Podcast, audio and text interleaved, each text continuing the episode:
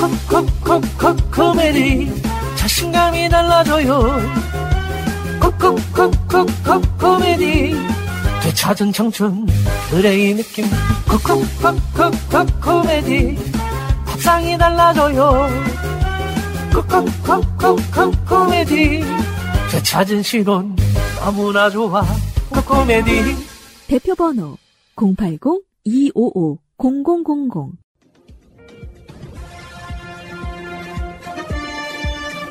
꼭 알아야 할 어제의 뉴스 지난 2018년 12월 조난된 북한 선박을 구조하던 우리나라 광개토 대왕함에 일본 해상자위대의 초계기가 저공 비행을 하며 위협했습니다. 일본은 이때 한국 해군이 사격 레이더를 조준했다며 강하게 반발했고 우리 군은 사격 레이더 조준은 없었고 오히려 일본이 위협 비행을 사과해야 한다며 팽팽히 맞섰습니다. 그런데 일본 니혼게이자의 신문은 한일 초계기 갈등이 4년 반 만에 타협점을 찾았다고 보도했습니다. 한국이 초계기 사건 직후인 2019년 2월 내렸던 이른바 초계기 지침을 철회하기로 했다는 겁니다. 초계기 지침은 일본 자위대기가 두 차례의 경고에도 통신에 응하지 않고 가까이 비행하면 사격 레이더를 조준한다는 우리 군의 대응 지침입니다. 보도가 사실이라면 4년 넘게 한국과 일본의 군 당국이 첨예하게 맞서왔던 초계기 위협 비행 논란에서 한국이 사실상 양보하는 셈입니다. 니온 게이자의 신문은 한국이 초계기 지침을 철회하는 대신 일본은 한국의 사실을 인정하라는 요구를 하지 않기로 했고 모레 싱가포르에서 열리는 한일 국방장관 회담에서 관련 논의가 진행될 것이라고 전했습니다. 이 같은 보도에 대해 우리 국방장관은 사실이 아니라고 밝혔습니다. 한국군 초계기 대응 지침을 철회할 것이라고 하는 일본 언론의 보도가 있다고 하는데 한국 국방부의 입장에서 그동안의 초계기 대응과 관련해서 변화된 입장이 있으십니까? 언론 보도는 사실이 아닙니다. 일본에선 우길기 논란과 초계기 사건을 한일 간 가장 큰 국방 현안으로 여겨왔습니다. 얼마 전 우길기를 단 일본 군함이 부산에 입항했고 이제 남은 건 초계기 사건뿐인데 우리 정부가 어떤 대응을 내놓을지 주목됩니다. 도쿄에서 MBC 뉴스 현영준입니다. 이른 아침 울린 사이렌 소리와 경계 경보 문자로 시민들은 불안에 떨었습니다. 오발이라 해서 뭐를 착각해서 이렇게 해서 오발이라는 게 됐을까? 그것도 조금 의문이 의문이었어요. 저. 절차에 따라 발령했다. 서울시의 오발령이다. 혼선이 가중된 원인은 불통이었습니다. 행정안전부 중앙통제소가 전국 17개 시도 민방위 통제소로 공습 대비 지령 방송을 송출한 건 어제 새벽 6시 30분. 서울시는 경보 미수신 지역에 서울이 해당하는지 문의하기 위해 행안부와 각 시도 통제소 간 설치된 직통 전화로 두 차례 전화했지만 불통이었습니다. 서울시는 11분 뒤 자체 경보를 발령했는데 행안부는 이를 바로잡기 위해 서울시 통제센터로 다섯 차례 전화했지만 이번엔 서울시가 불통이었습니다. 경계 경보와 오발령, 경보 해제까지 1시간 가까이 최소 7차례 이상 소통할 기회가 있었던 겁니다. 경보가 발령되면 전화를 받기는 사실 좀 힘들어요. 직원 2명, 3명이서 처리를 해야 될 사항들이 좀 많거든요. 세개 시도에 다 지령이 내려가는데 그럼 각 시도가 여기다가 한 군데에다가 확인 전화를 해서 그거를 파악한다는 것 자체가 이 긴박한 상황에서 그게 말이 안 되잖아요. 지금 체계라면 실제 상황에서도 혼선이 생기지 않을 거라 장담할 수 없는 상황. 정보 전달과 소통 방식에 대한 명확한 정립이 필수적이란 지적이 나옵니다. SBS 장선입니다. 국회에서 열린 국방위원회 전체 회의. 의원들의 질문은 사이렌 소리를 들었냐로 시작했습니다. 어제 새벽에 사이렌 들었죠? 예, 들었습니다. 사이렌 소리 들으셨습니까? 장관님. 예, 서울 지역에서는 그렇게 되었는데 백령도는 기분이 어땠느냐는 질문도 이어졌습니다. 어떤 생각이 드셨어요? 어, 그뭐 여러 가지 생각이 들 수 있다고 봅니다. 어, 아니 장관으로서 예. 국방을 책임지고 저는 있는 미리 장관으로서 제 아까 입장에서 상당한 문자 메시지잖아요. 난데없는 오발령 소동으로 국민들이 불안에 떨었다면서 국방부도 책임에서 자유로울 수 없다는 비판이 나왔습니다. 북한 사격 쏘기 전에 NSC를 통해서 사전 조율한 걸로 알고 있는데 제대로 조율 안 했습니까? 어, 뭐 NSC 차원에서도 사전에 대비는 다 했었습니다. 대비한 것이 이 모양이에요. 민주당 안규백 의원은 합참이 처음 발사 사실을 전파하면서 남서쪽이라는 표현 대신 남쪽 방향이라는 모호한 표현을 사용해 혼란을 키웠다고 주장했습니다. 서울시가 수방사로부터 경보 발령 요청을 받았다고 발표했다가 철회한 걸 두고도 정부기관이 엇박자를 냈다고 비판했습니다. 서울시에서 어제 공수경보 발령하는 걸 했잖아요. 예. 문자를 보내, 재난 문자를 보냈잖아요. 예. 그건 수방사에서 요청해서. 보냈다는. 수방사에서는 요청한 게 없습니다. 어, 서울시에서 뭐 거짓말한 거네요? 오발령의 주체가 서울시다 보니 의원들이 국방장관을 추궁하다가 갑자기 달래는 총극도 벌어졌습니다. 예, 저희들 사전 논의했었는데 어, 서울시의 어떤 그런 발령 이 부분은 저희들 그래서 다시 한번 뭐 장관님 장관님을. 추궁하려고 하는 얘기가 아니라요. 예. 정부가 행안부와 서울시를 상대로 오발령 경위를 조사한 뒤 개선책을 논의하기로 한 가운데 서울시의회는 재난문자 발송 시 재난의 내용을 포함해서 발송하도록 관련 조례 개정에 나섰습니다. MBC 뉴스 장희수입니다. 하얀색 긴 발사체가 화염을 내뿜으며 솟아오릅니다. 불꽃은 항아리형으로 전형적인 액체 엔진 로켓이고 위성을 탑재한 상단부는 몸체보다 직경이 큰 가분수 형태입니다. 북한은 오늘 조선중앙통신을 통해 어제 실패한 군사정찰위성 발사 사진을 공개했습니다. 발사가 실패했는데도 사진까지 공개한 것은 이례적입니다.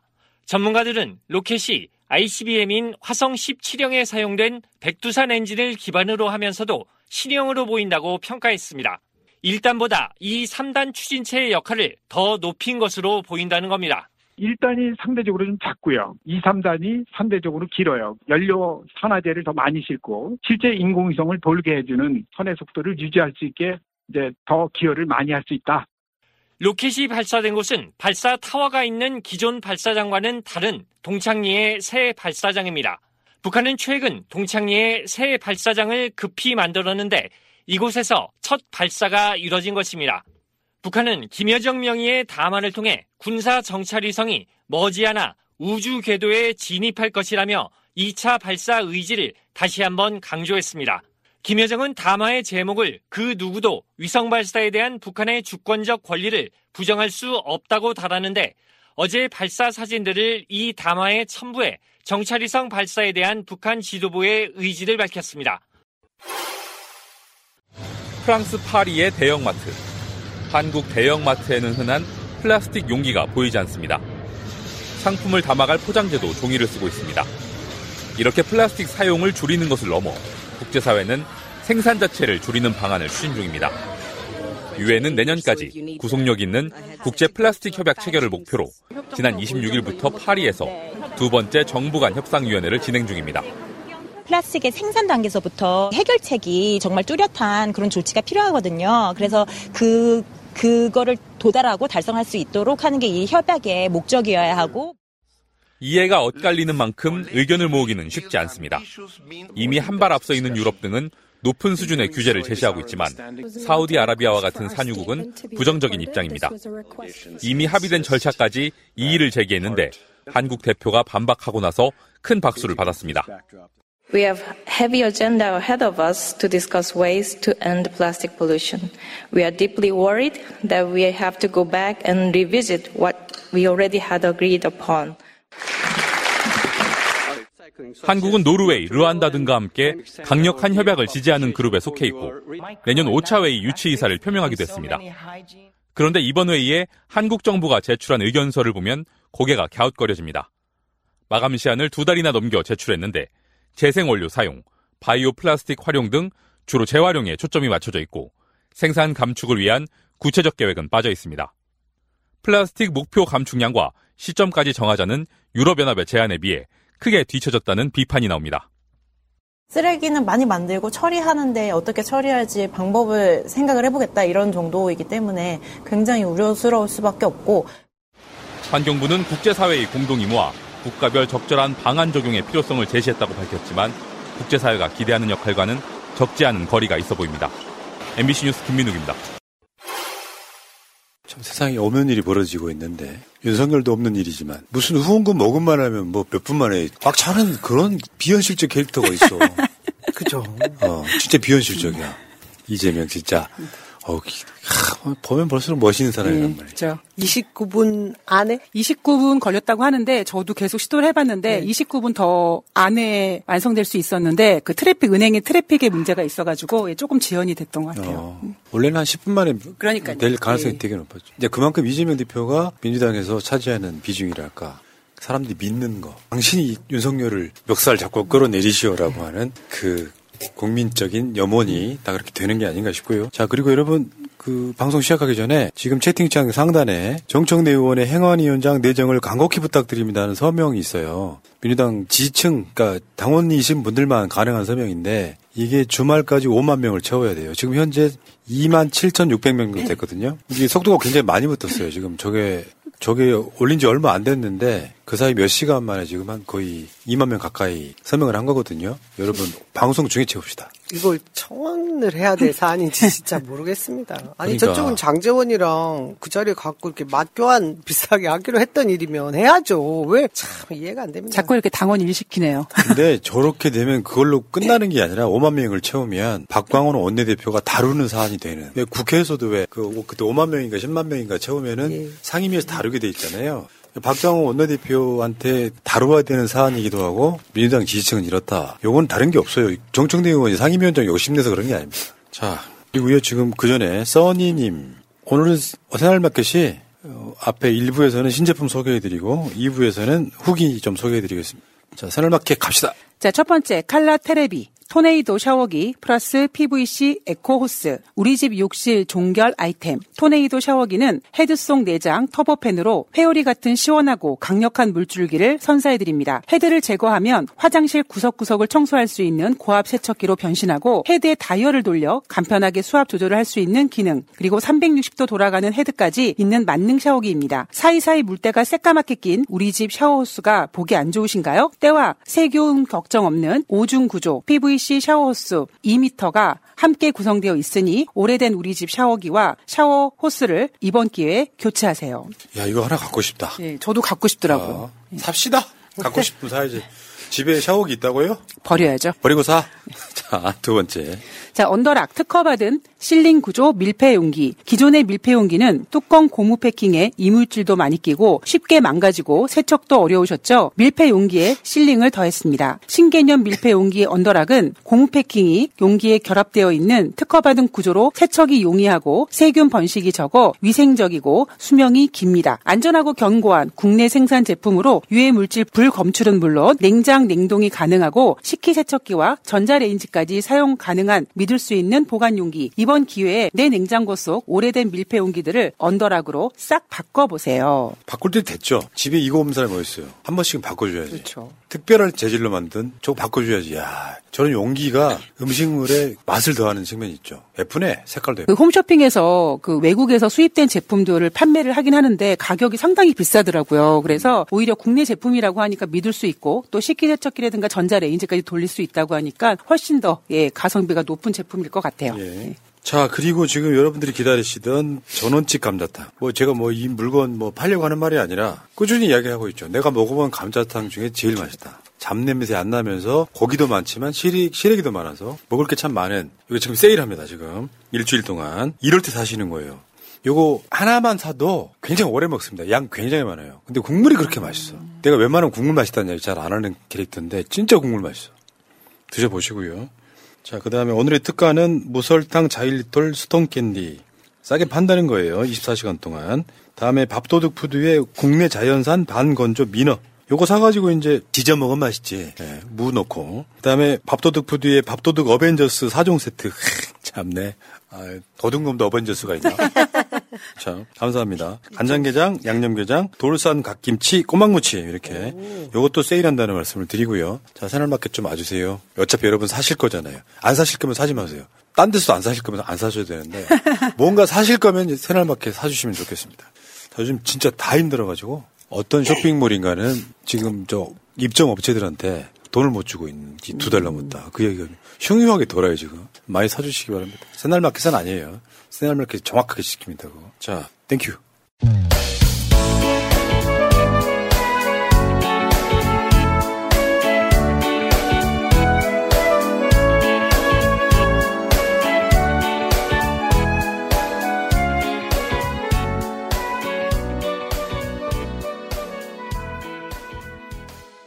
자, 방송 시작하겠습니다. 지금 제 앞에 세너니 day. 세너니 day 그래서 Thursday예요. 썰 Thursday 세너니 day. 자, 어, 이은정님 나와 있습니다.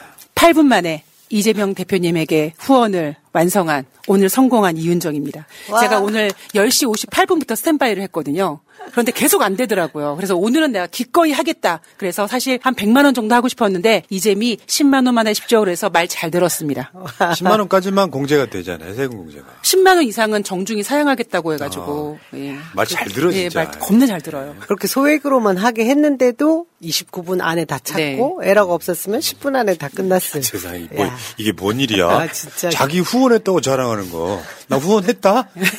내가 빨리 해서 후원했다? 무슨 저 BTS 벽 끊는 것도 아니고.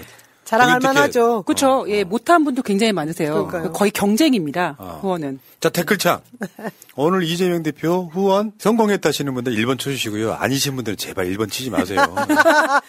네. 1번 한번 쳐주세요. 자, 그 다음에 인천 동구 미추홀굴 지역위원장, 민주연구원 부원장, 민주당 소통관장, 남영희 위원장 나와 있습니다. 예, 안녕하세요. 남영입니다. 저는 뭐그 시간 안에 다 찰 거 알고 후원 안 했습니다.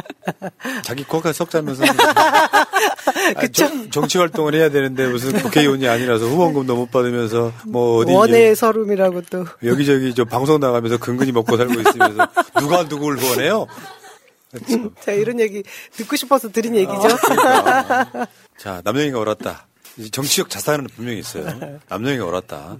저는 이렇게 봐요. 이번에 총선 때는 윤석열이랑 잘 싸운 사람들 무조건 공천해서 예. 당선시켜야 돼요. 뭐 윤석열하고 안 싸우고 민주당 내에서 싸우는 사람들은 경선에 다 탈락시켜. 뭐 민주당 내에서 내부 총질하거나 뭐 엄중해야 된다거나 그런 사람들은 예, 이렇게 상대하지 않기로 했습니다. 예. 나의 20, 21대 대통령 이재명님 10만 원 이상은 압수수색이래요. 자, 감사했어요. 자, 가겠습니다. 성공한 분들이 많지가 않네요. 웬만하면 이분들은 사기꾼들처럼 1번 치거든. 거의 없어, 거의 없어. 그만큼 경쟁률이 심했군요. 예. 출발할게요. 잊지 않으셨죠? 하트를 꼭 눌러주세요. 오늘도 감사합니다. MBC 압수수색 했잖아요. 근데 진짜 이게 윤석열의 캐릭터를 보여주는 것 같은데 니들이 감히 내 욕설을 방송을 했어? 거기 보복을 꾸준히 한 게 결국 이면주 기자 압수수색까지 연결된 거다 이런 거죠. 그러니까 욕설 파문 뒤에 국가기관이 총동원되는 MBC가 만든 썸네일이 저겁니다. 비서고 보도 국회 서유시학회들이 성인 안 해주면 바이든 쪽팔려 서 어떡하나 이거 있잖아요. 요, 요거를 보도했다고 지속적으로 보복했다. 윤석열이 한 말이 있잖아요. 수사권 갖고 보복하면 그것이 검사지 깡패냐. 지 깡패짓 하고 있는 거예요. 어제 압수수색도 사안 자체가 어처구니가 없잖아요. 깡패짓 했습니다. 또 일단 바이든 뭐 날리면 이거 그때 비속어 논란일 때 그 단어들 쓴 것도 다 깡패 같았던 용어들만 썼어요. 그죠? 아니 솔직히 얘기해서 윤석열이 바이든 쪽팔려서 어떡하나 그렇게 얘기한 거 맞잖아요. 이 시기도 맞잖아요. 그렇죠. 맞잖아요. 그런데 그때 그 보도가 나왔을 때 윤석열이 가장 먼저 한 게 뭐냐면 뭐 바이든은 말한 적이 없다. 그리고 뭐 이 새끼 발언은 했는지 모르겠다 이런 식으로 거짓말을 하지 않았습니까? 그리고 다시 한 번 들어봐 주십시오. 바이든이 아니고 날리면입니다. 날리면인데. 네. 이 XX는 야 당입니다. 네. 그때 MBC만 보도한 것도 아닌데 그렇죠. 여기 풀단이 해갖고 대통령실에서 급하게 와서 이거 내보내지 말아달라고 했던 바로 그 그거고요. MBC만 낸 것도 아닌데 평상시 때 MBC가 윤석열이 비판적이었던 것도 아마 가만히 됐을 거고. 그래서 그 후에 막 권성동 등 찾아가갖고 MBC 앞에 난리 나니까 MBC 구성원들이 돌아가십시오 반사했던 그 기억들 아시죠? 근데 대통령 명예훼손으로 MBC 사장 등을 형사고발합니다. 아니 대통령 명예라니 국민이 지금 명예가 훼손된 거지. 야 니들은 대통령 어떻게 뽑았길래 대통령이라는 새끼가 밖에 나가서 욕설하고 다니냐? 국민 명예가 훼손된 그쵸. 거야. 예. 나라 국격 실추됐죠. 그때 윤 대통령, 그러니까 윤석열이 그런 욕설 보도했을 때 미국 의원이 우리만이 그런 얘기할 수 있는데 니네가 왜 그런 얘기했냐라는 이야기도 했었지 않았습니까? 예. 자, 그래서 그러다가 MBC 취재진 전용기 탑승 배제라고 하는 초유의 사태가 또 일어났어요. 니들은 타지 마. 마치 그 비행기가 지들 비행기인 것처럼. 진짜 깡패짓이죠. 이런 어. 게. 그 드는 깡패도 너 그런 짓은 내려. 안 해. 안 하나요? 양아치 어, 짓이지 그게. 쪼잔하고 찌질하고 막. 아휴. 게다가 그때 전용기 탄 이쁜 기자 두 명은 따로 또 면담을 불러서, 하고 예. 이런 아유 나 환장하겠네. 그리고 이걸로 끝났냐? 구세청이 말도 안 되는 세무조사 해가지고요. 520억 원 부과 했어요. 죽어라 이거지. 할 수 있는 모든 게 다 동원되잖아요. 어처구니 없네. 이번에 저 방통위원회 방통위원장 면직시켰잖아요. 근데 그거 다시 돌아오겠지만 어, 효력 정지 가처분 신청 받아들여서 돌아오겠지만 방통위원회 사무처장에 감사원 출신을 전방이 저기야 지금. 그다음에 외교부는 MBC 상대로 정정보도 소송 냈어요. 이번에 그 재판 시작됐잖아요. 원고 자격도 없는 원도 사람 자격도 없어. 니- 니들이 뭔데? 아니 뭘 정정하라는 건지 모르겠습니다. 그런데 외교부가 말했어요. 그 발언 외교부가 했어요. 예, 근데 한 가지 확실한 거는 이렇게 MBC 한 군데를 총력전으로 해서 이렇게 압박하면서 다른 언론들에게 재갈을 물리는 효과까지 노리는 거죠. 그 다음에 박문진 이사 선임 관련해서 방통위를 상대로 감찰하고 그 감찰하면서 MBC 자료까지 내놔라 했다가 난리 났잖아요. 엄연히 다른 기관인데. 근데 이렇게 MBC 상대로 보복을 보복을 생각지도 못한 보복을 정권에 만약에 말이에요. 똑같은 상황이 문재인 정부 일어났다면 모든 언론도 들고 일어났을 거예요. 이번에 MBC 압수수색하는데 어떤 언론사가 보도했나 보대. 안 아무도, 언론사도 예, 있어. 신기하더라고요. 그러면 결국 걔네들 또 당합니다. 근데 문제는 이번에 보니까 그 이면주 기자가 쓴 글 보니까 여성 여성 기자 아닙니까? 근데 경찰들이 들어와갖고 압수수색하는데 속옷 서랍까지 뒤지더라는 거예요. 이게 그 표시에 땡땡이라고 쓰여 있는 거 보니까 팬티? 팬티였을 예. 거예요. 그걸 만지작거린다고 생각해봐봐.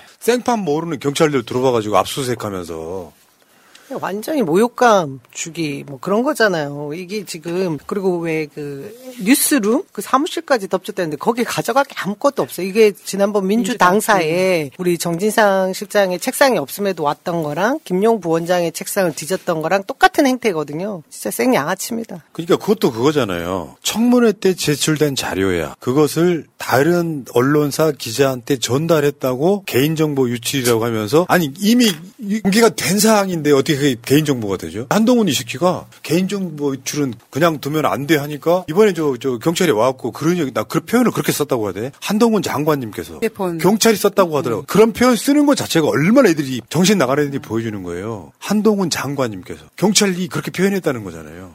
그리고 20년 전 다이어리, 10년 전 수- 취재 수첩 이런 걸 왜 가져갑니까? 이 사건 20년 전에 일어났습니까? 1년 전 5월에 있었던 일이었죠. 인사청문회가 1년밖에 되지 않았는데 20년 전, 10년 전 취재 추석까지 뒤지는 거는 지난번에 예전에 조국 장관 털 때 조민양 다이어리 뒤지듯이 똑같은 지금 방법으로 압박을 하고 있는 거죠. 그 이면주 기자에 의하면 딱 정확한 오딘이 이거네요. 휴대전화부터 제출하시죠. 한동훈 장관님께서도 휴대전화 압수수색은 협조하셨습니다. 비밀번호 뭔 말이야? 아니 협조 안 했지. 비밀번호 안 그러다가 줬잖아요. 독직폭행 사건 일어난 거 아니에요. 뺏겼죠. 협조 안. 했지. 이걸 경찰이 한다고? 한동훈 장관님께서도 휴대전화 압수수색은 협조하셨습니다라고 한다고? 저는 이 한마디를 보면서 뭐였냐면 이제 경찰들 법무부에서 지시하는 사항들 잘 따르면 자기의 그 앞으로의 승진 이것과 연결돼서 정말 과잉 충성을 하기 위한 모습이다 그 생각밖에 안 들었어요. 나라가 미쳐 돌아가는 겁니다. 이면주 기자에 의하면 그렇더라고요. 국회 출입 기자가 천 명이 넘는데 그 웬만한 언론사 뭐 1인 언론사들도 다 출입증 받아가지고 출입하잖아요. 천 명이 넘는데 외신 기자까지 하면 1,300명 정도 된대요. 에서 1,500명 정도까지.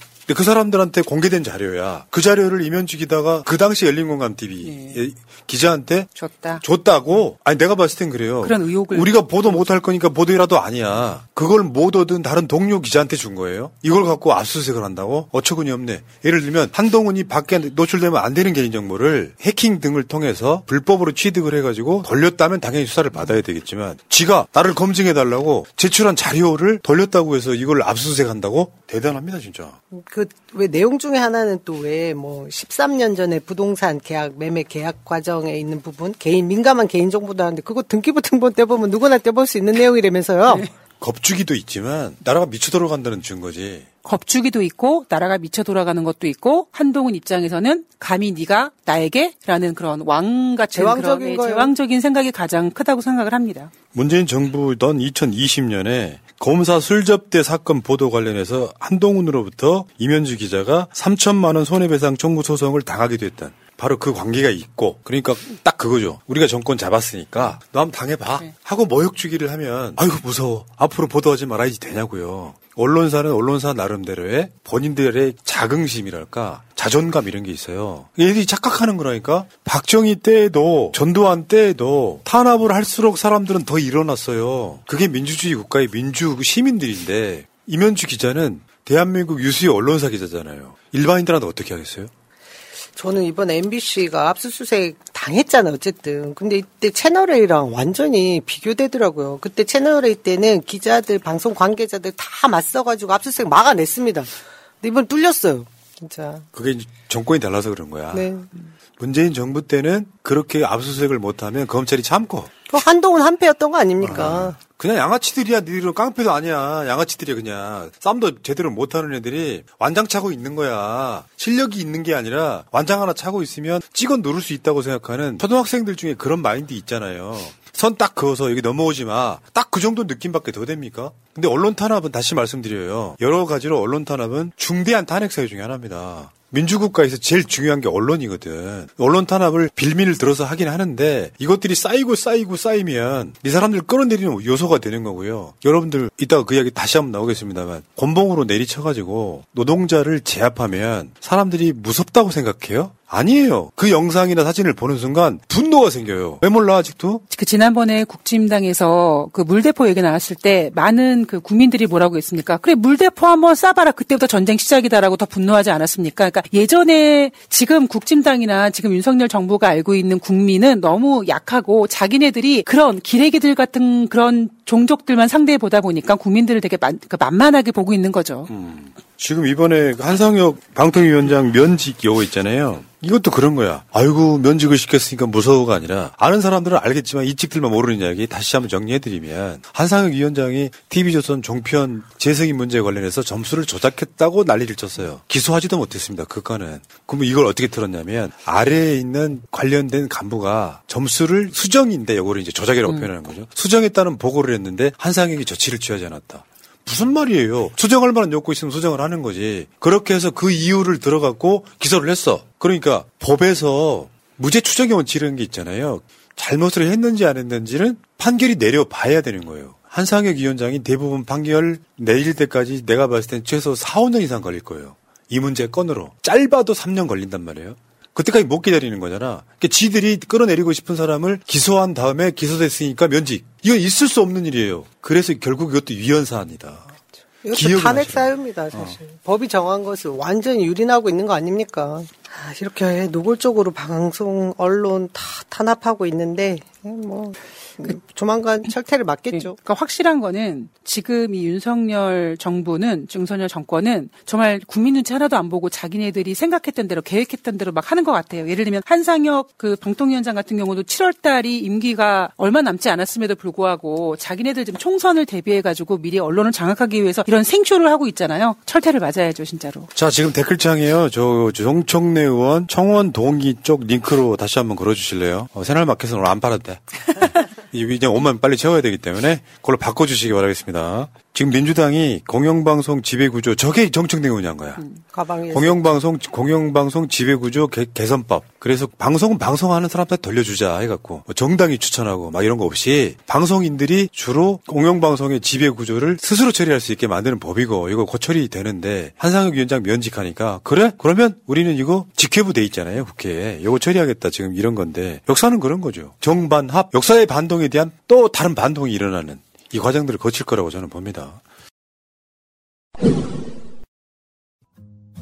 살다 보면 단체 선물이나 인쇄 홍보물을 만들어야 할 때가 생깁니다. 판촉, 돌잔치, 결혼식, 모임 이벤트, 각종 행사 등 이걸 어디서 해야 하나 고민이 될 때가 있습니다.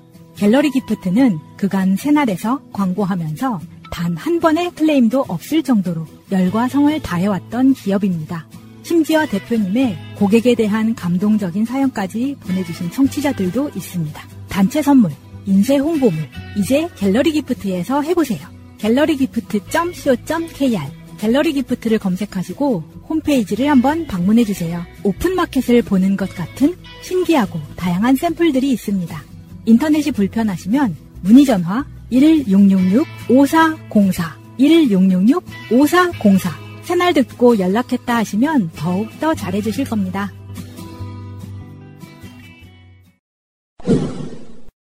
민주노총 집회가 경찰이 덫을 깔았거든요. 불법이 일어나라, 일어나라, 일어나라고 덫을 깔았어요. 덫을 깔아놨더니 민주노총이 어떤 불법도 하지 않았어요. 그래서 약간 김 빠진 측면이 있지. 사실은 그런 거예요. 구조가 민주노총이 불법 집회를 내서 난리 나는 게 윤석열의 목표예요. 경찰도 그렇고. 그렇죠. 근데 그 덫에 안 걸리려고 딱 법을 지켜가면서 했어요. 그리고 민주노총이 불법 집회라고 불릴 만한 걸 안 합니다. 원래. 진짜 우리 프랑스처럼 한번 우리가 한번 해볼까? 불 지르고 막 네. 가게 막 강탈하고. 근데 오게 티가 있었지. 민주노총이 그 저 파이낸셜 빌딩 있잖아요. 시청 옆에. 그 앞에다가 양해동 열사 분향소를 설치하려고 했어. 그랬더니 경찰이 그거 설치 못하게 막는. 이건 이제 법적인 구조가 있단 말이죠. 뭐냐. 천막을 치잖아요. 치는 게 완성되는 순간 경찰 업무 바뀌어요. 구청이 관리하는 거야. 그러니까 치기 전에 득달같이 한 번 쳐놓으면 그거 치우지 못한다는. 생각 때문에 경찰이 득달같이 이걸 못 치게 하는 과정에서 충돌이 있었고 민주노총 조합원 4명이 체포됐습니다. 그러니까 집시법 내에서 경찰들이 다루려고 그것을 강하게 막은 거죠. 참 민노총이 원래 대대적으로 전국적으로 31일 어제였죠. 굉장히 크게 시위를 하겠다고 했는데 그냥 평화적인 시위로 마무리하는 것도 저도 보면서 잘한 것이라는 생각이 들더라고요. 일단 그 격하게 아까 말씀하신 대로 저쪽 프레임에 넘어갈 이유가 전혀 없지 않습니까? 그리고 장기적으로 길게 계속 싸워야 될 상황이라는 걸 뻔히 알고 있는데 그쪽에서 원하는 방향으로 갈 일이 없다라는 거는 전략적으로 잘하신 것 같았어요.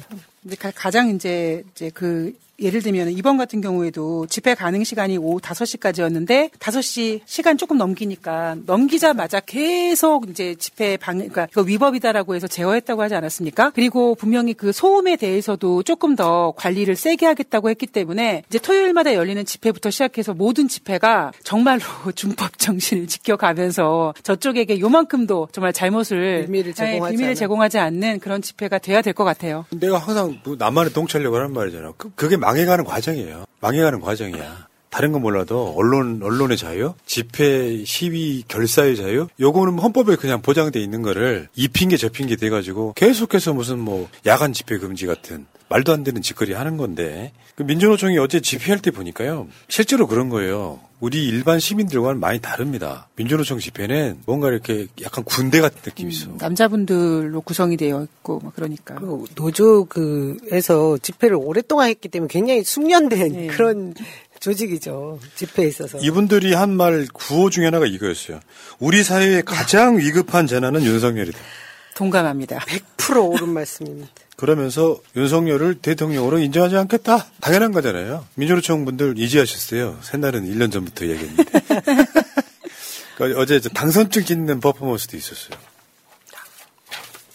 당선증을 확 찢어버리는데 나름 엄청 속이 시원하더라고요.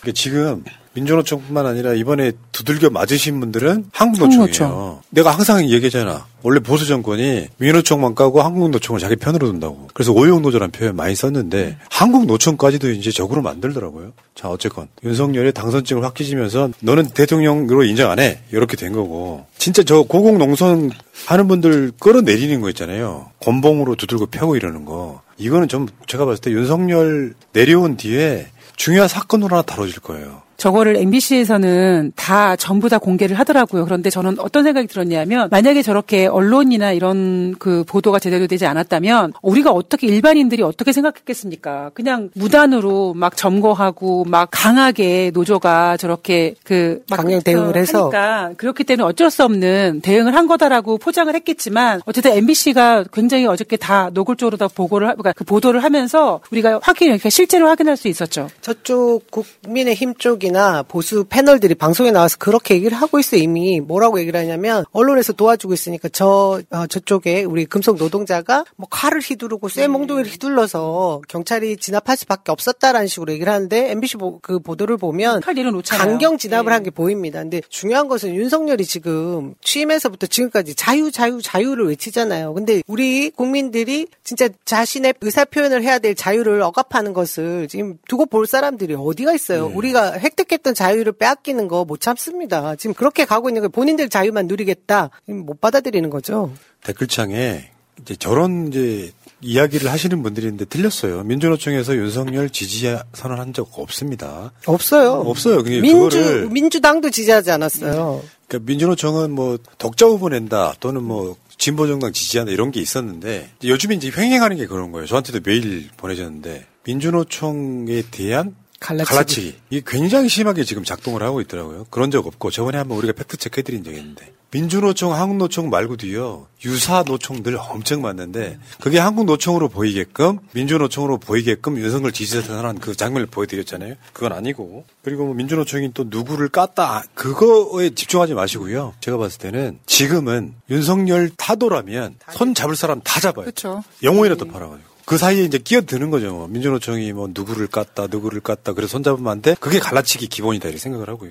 자, 그 다음에. 그러니까 지금 이게 미쳐 돌아가는 게 저번에 저 노조 간부, 노조들 때려잡으면 이제 윤석열이 말했던 건폭을 때려잡으면 특진이 50명이라고 그랬잖아요. 그러니까 경찰들이 미친 듯이 돌아가다가 결국 죽인 사람이 바로 양해, 그 양희동 양, 열사. 양희동 열사잖아요. 근데 이, 게 벌써 저렇게 이제 권병으로 내려치고 또 이미 돌아가신 분이 생겼고 근데 생각 한번 해보세요. 저분이 중학생 쌍둥이를 둔 아빠예요. 이분을 무슨 폭력배 다루듯이 무슨 뭐 공갈죄 이런 걸로 수사를 받다가 난 도대체 내가 뭘 잘못했는지 모르겠다. 그러니까 아마 여러분들 노조를 안 보신 분들은 노조원들을 안 보신 분들은 막 빨간 띠 들고 있고 그러니까 그 악마처럼 생각하는 사람들이 있을 거예요. 안 그래요. 우리 주위에 있는 보통 평범한 사람들이에요. 다만 이분들이 오히려 깨어 있는 거죠. 대한민국의 노조 조직률이 한 12, 3% 되는 걸로 알고 있는데 노조에 가입을 해서 거대한 권력과 싸우는 건 정상적인 거예요. 근데 노조에 대한 악마화가 굉장히 오랜 시간 동안 이루어져 왔기 때문에 노조의 나쁜 점만 가지고 가잖아요. 뭐 귀족 노조가 어쩌고저쩌고. 노조 사람들 다 좋은 거 아닙니다만 노조라고 하는 어떤 대명제는 역사에 굉장히 중요한 거예요. 약자가 싸울 수 있는 유일한 무기란 말이에요. 노동자들이 조직한 단체 아닙니까? 그렇죠. 예. 자신들의 목소리를 누군가가 대변하기 위해서 만든 조직인데 저는 이 양희동 열사가 이 언론에서는 다루지 않았는데 왜 분신을 했느냐 그 이면에는 건설 노조 파 괴를 위해서 천여 명 이상의 노조원들을 계속 압수수색 했더라고요. 이런 얘기 지금 언론이 안 다루지 않습니까? 그러니까 완전히 범죄자 취급을 하면서 이 노조를 파괴하려고 하니까 더 이상 못 참겠다. 이러고 사실 본인이 먼저 희생을 한 거나 다름이 없는 상황이에요. 그러니까 이런 거지. 정말 많이 모자란 사람들이 뒤에 너무 많아. 그게 이제 소위 말하는 세뇌되는 과정이거든요. 이걸 이름하여 개돼지라고 하는 거야. 노조는 보통 우리 주위에 있는 우리 동료들인 거예요. 근데 노조라고 하는 집단에 대한 악마화가 너무 심해. 그 노조는 나쁜 놈들인 것 같아. 그래서 노조가 폭력배다라고 얘기하지만 지금 건설 노조 관련한 뭐 원래비 뭐 이런 논란을 다시 자세히 들어가 보면 그분들의 범죄성은 사실상 없어요. 근데 얘네들이 이런 거지. 없는 사실을 있는 것처럼 꾸미고 조금밖에 없는 거를 전체인 양 악마화 시켜가지고 노조는 타도해야 돼 하는데 노조를 반대할 수 있는 사람은 정상인이라면 뭐냐면 사용자 편인 사람. 내가 회사를 운영하는데 우리 아버지가 회사를 운영하는데 당연히 걔는 아버지 편들 수 있는 거예요. 그렇죠. 그 회사 물려받을 건데. 근데 자기 아들이 노동자인 사람이 윤석열 찍었다는 이유로 노조 악마화를 그대로 생각을 하고 있는 거예요. 세상 어느 누구도 그렇게 노조를 악마화하고 있는 그 사람도 그 사람의 일생을 들어서 단점을 찍으면 그 사람도 악마화 되는 거거든요. 그걸 몰라. 그러니까 난 노조에 관련돼서 노조를 해본 적은 없지만 나도 지금도 사용자지만 생각이라는 걸 바꿔줘야 돼요. 노조는 우리 주위에 있는 보통 평범한 사람들인 거예요. 그걸 분리시키기 위해서 수도 없이 많은 작업들이 있는 거예요. 왜 윤석열 뭔데? 윤석열이 지가 저렇게 하는 이유는 간단한 거 아닙니까? 부자들, 돈 있는 사람들, 기업들을 잘 되게 하려고 노조를 탄압하는 거 아닙니까? 그런데 노조를 탄압하면 노조의 아버지, 노조의 동료인 사람들이 윤석열 지지를 올려주고 있는 이 아이러니, 이거 빨리 깨내야 된다는 거죠. 그러니까 생각해 보면 저도 예전에 이제 증권사 다닐 때 계약직으로 있을 때 이제 계약직의 연장이라든가 정규직 전환에 있어서 사실 그때 증권 그 회사의 노조가 힘을 많이 써줬거든요. 그럼에도 불구하고 우리 가족들은 TV에서 노조에서 이렇게 막 그 모여가지고 데모 같은 거 하면은 아우 막 되게 불편해했던 그런 기억이 납니다. 그러니까 어쩔 수 없는 우리가 넘어야 될 벽인 것 같아요, 확실히. 좋은 말씀하셨네. 목포 산장님. 푸나님 사용자도 노동자예요. 맞습니다. 제가 하는 건 노동인데 위치가 사용자일 뿐이에요. 그리고 이렇게 어그로 끌 거면 나가라. 불쌍하다 그냥. 그렇게 살아. 빨갱이 잡아다 조폐야 정신 차린다 이렇게 하는 사람들. 저런 모자란 것들도 대한민국에서 밥 처먹고 사네요. 왜 그러냐면 빨갱이라는 이야기가 지금 어느 시대인데 그 이야기가 통해요? 간단히 말하면 저런 논리라고 하면 북유럽은 다 빨갱이 국가예요. 그렇죠. 그러니까 자본주의가 너무 극심해지고 강의 좀 할게 이 새끼야 들어 이 새끼야. 무슨 말이냐면 빨갱이라고 악마화 시키는 게 노조를 악마화 시키는 건 구조가 똑같다. 자본주의가 극심화되면서 빈익빈 부익부가 너무 좀 심해졌잖아요. 그래서 사회주의적 요소를 도입을 해. 거기다가 계속 빨갱이라고 낙인을 찍는 거잖아요. 빨갱이는 잡아다 패줘야 한다고 생각하는 저런 모자란 것들이 대한민국에 있는 한 대한민국은 더디 발전할 수밖에 아니, 없는 저분은 빨갱이를 윤석열 얘기한 거예요. 음, 대한민국의? 빨갱이. 그럼요. 넘어갑시다.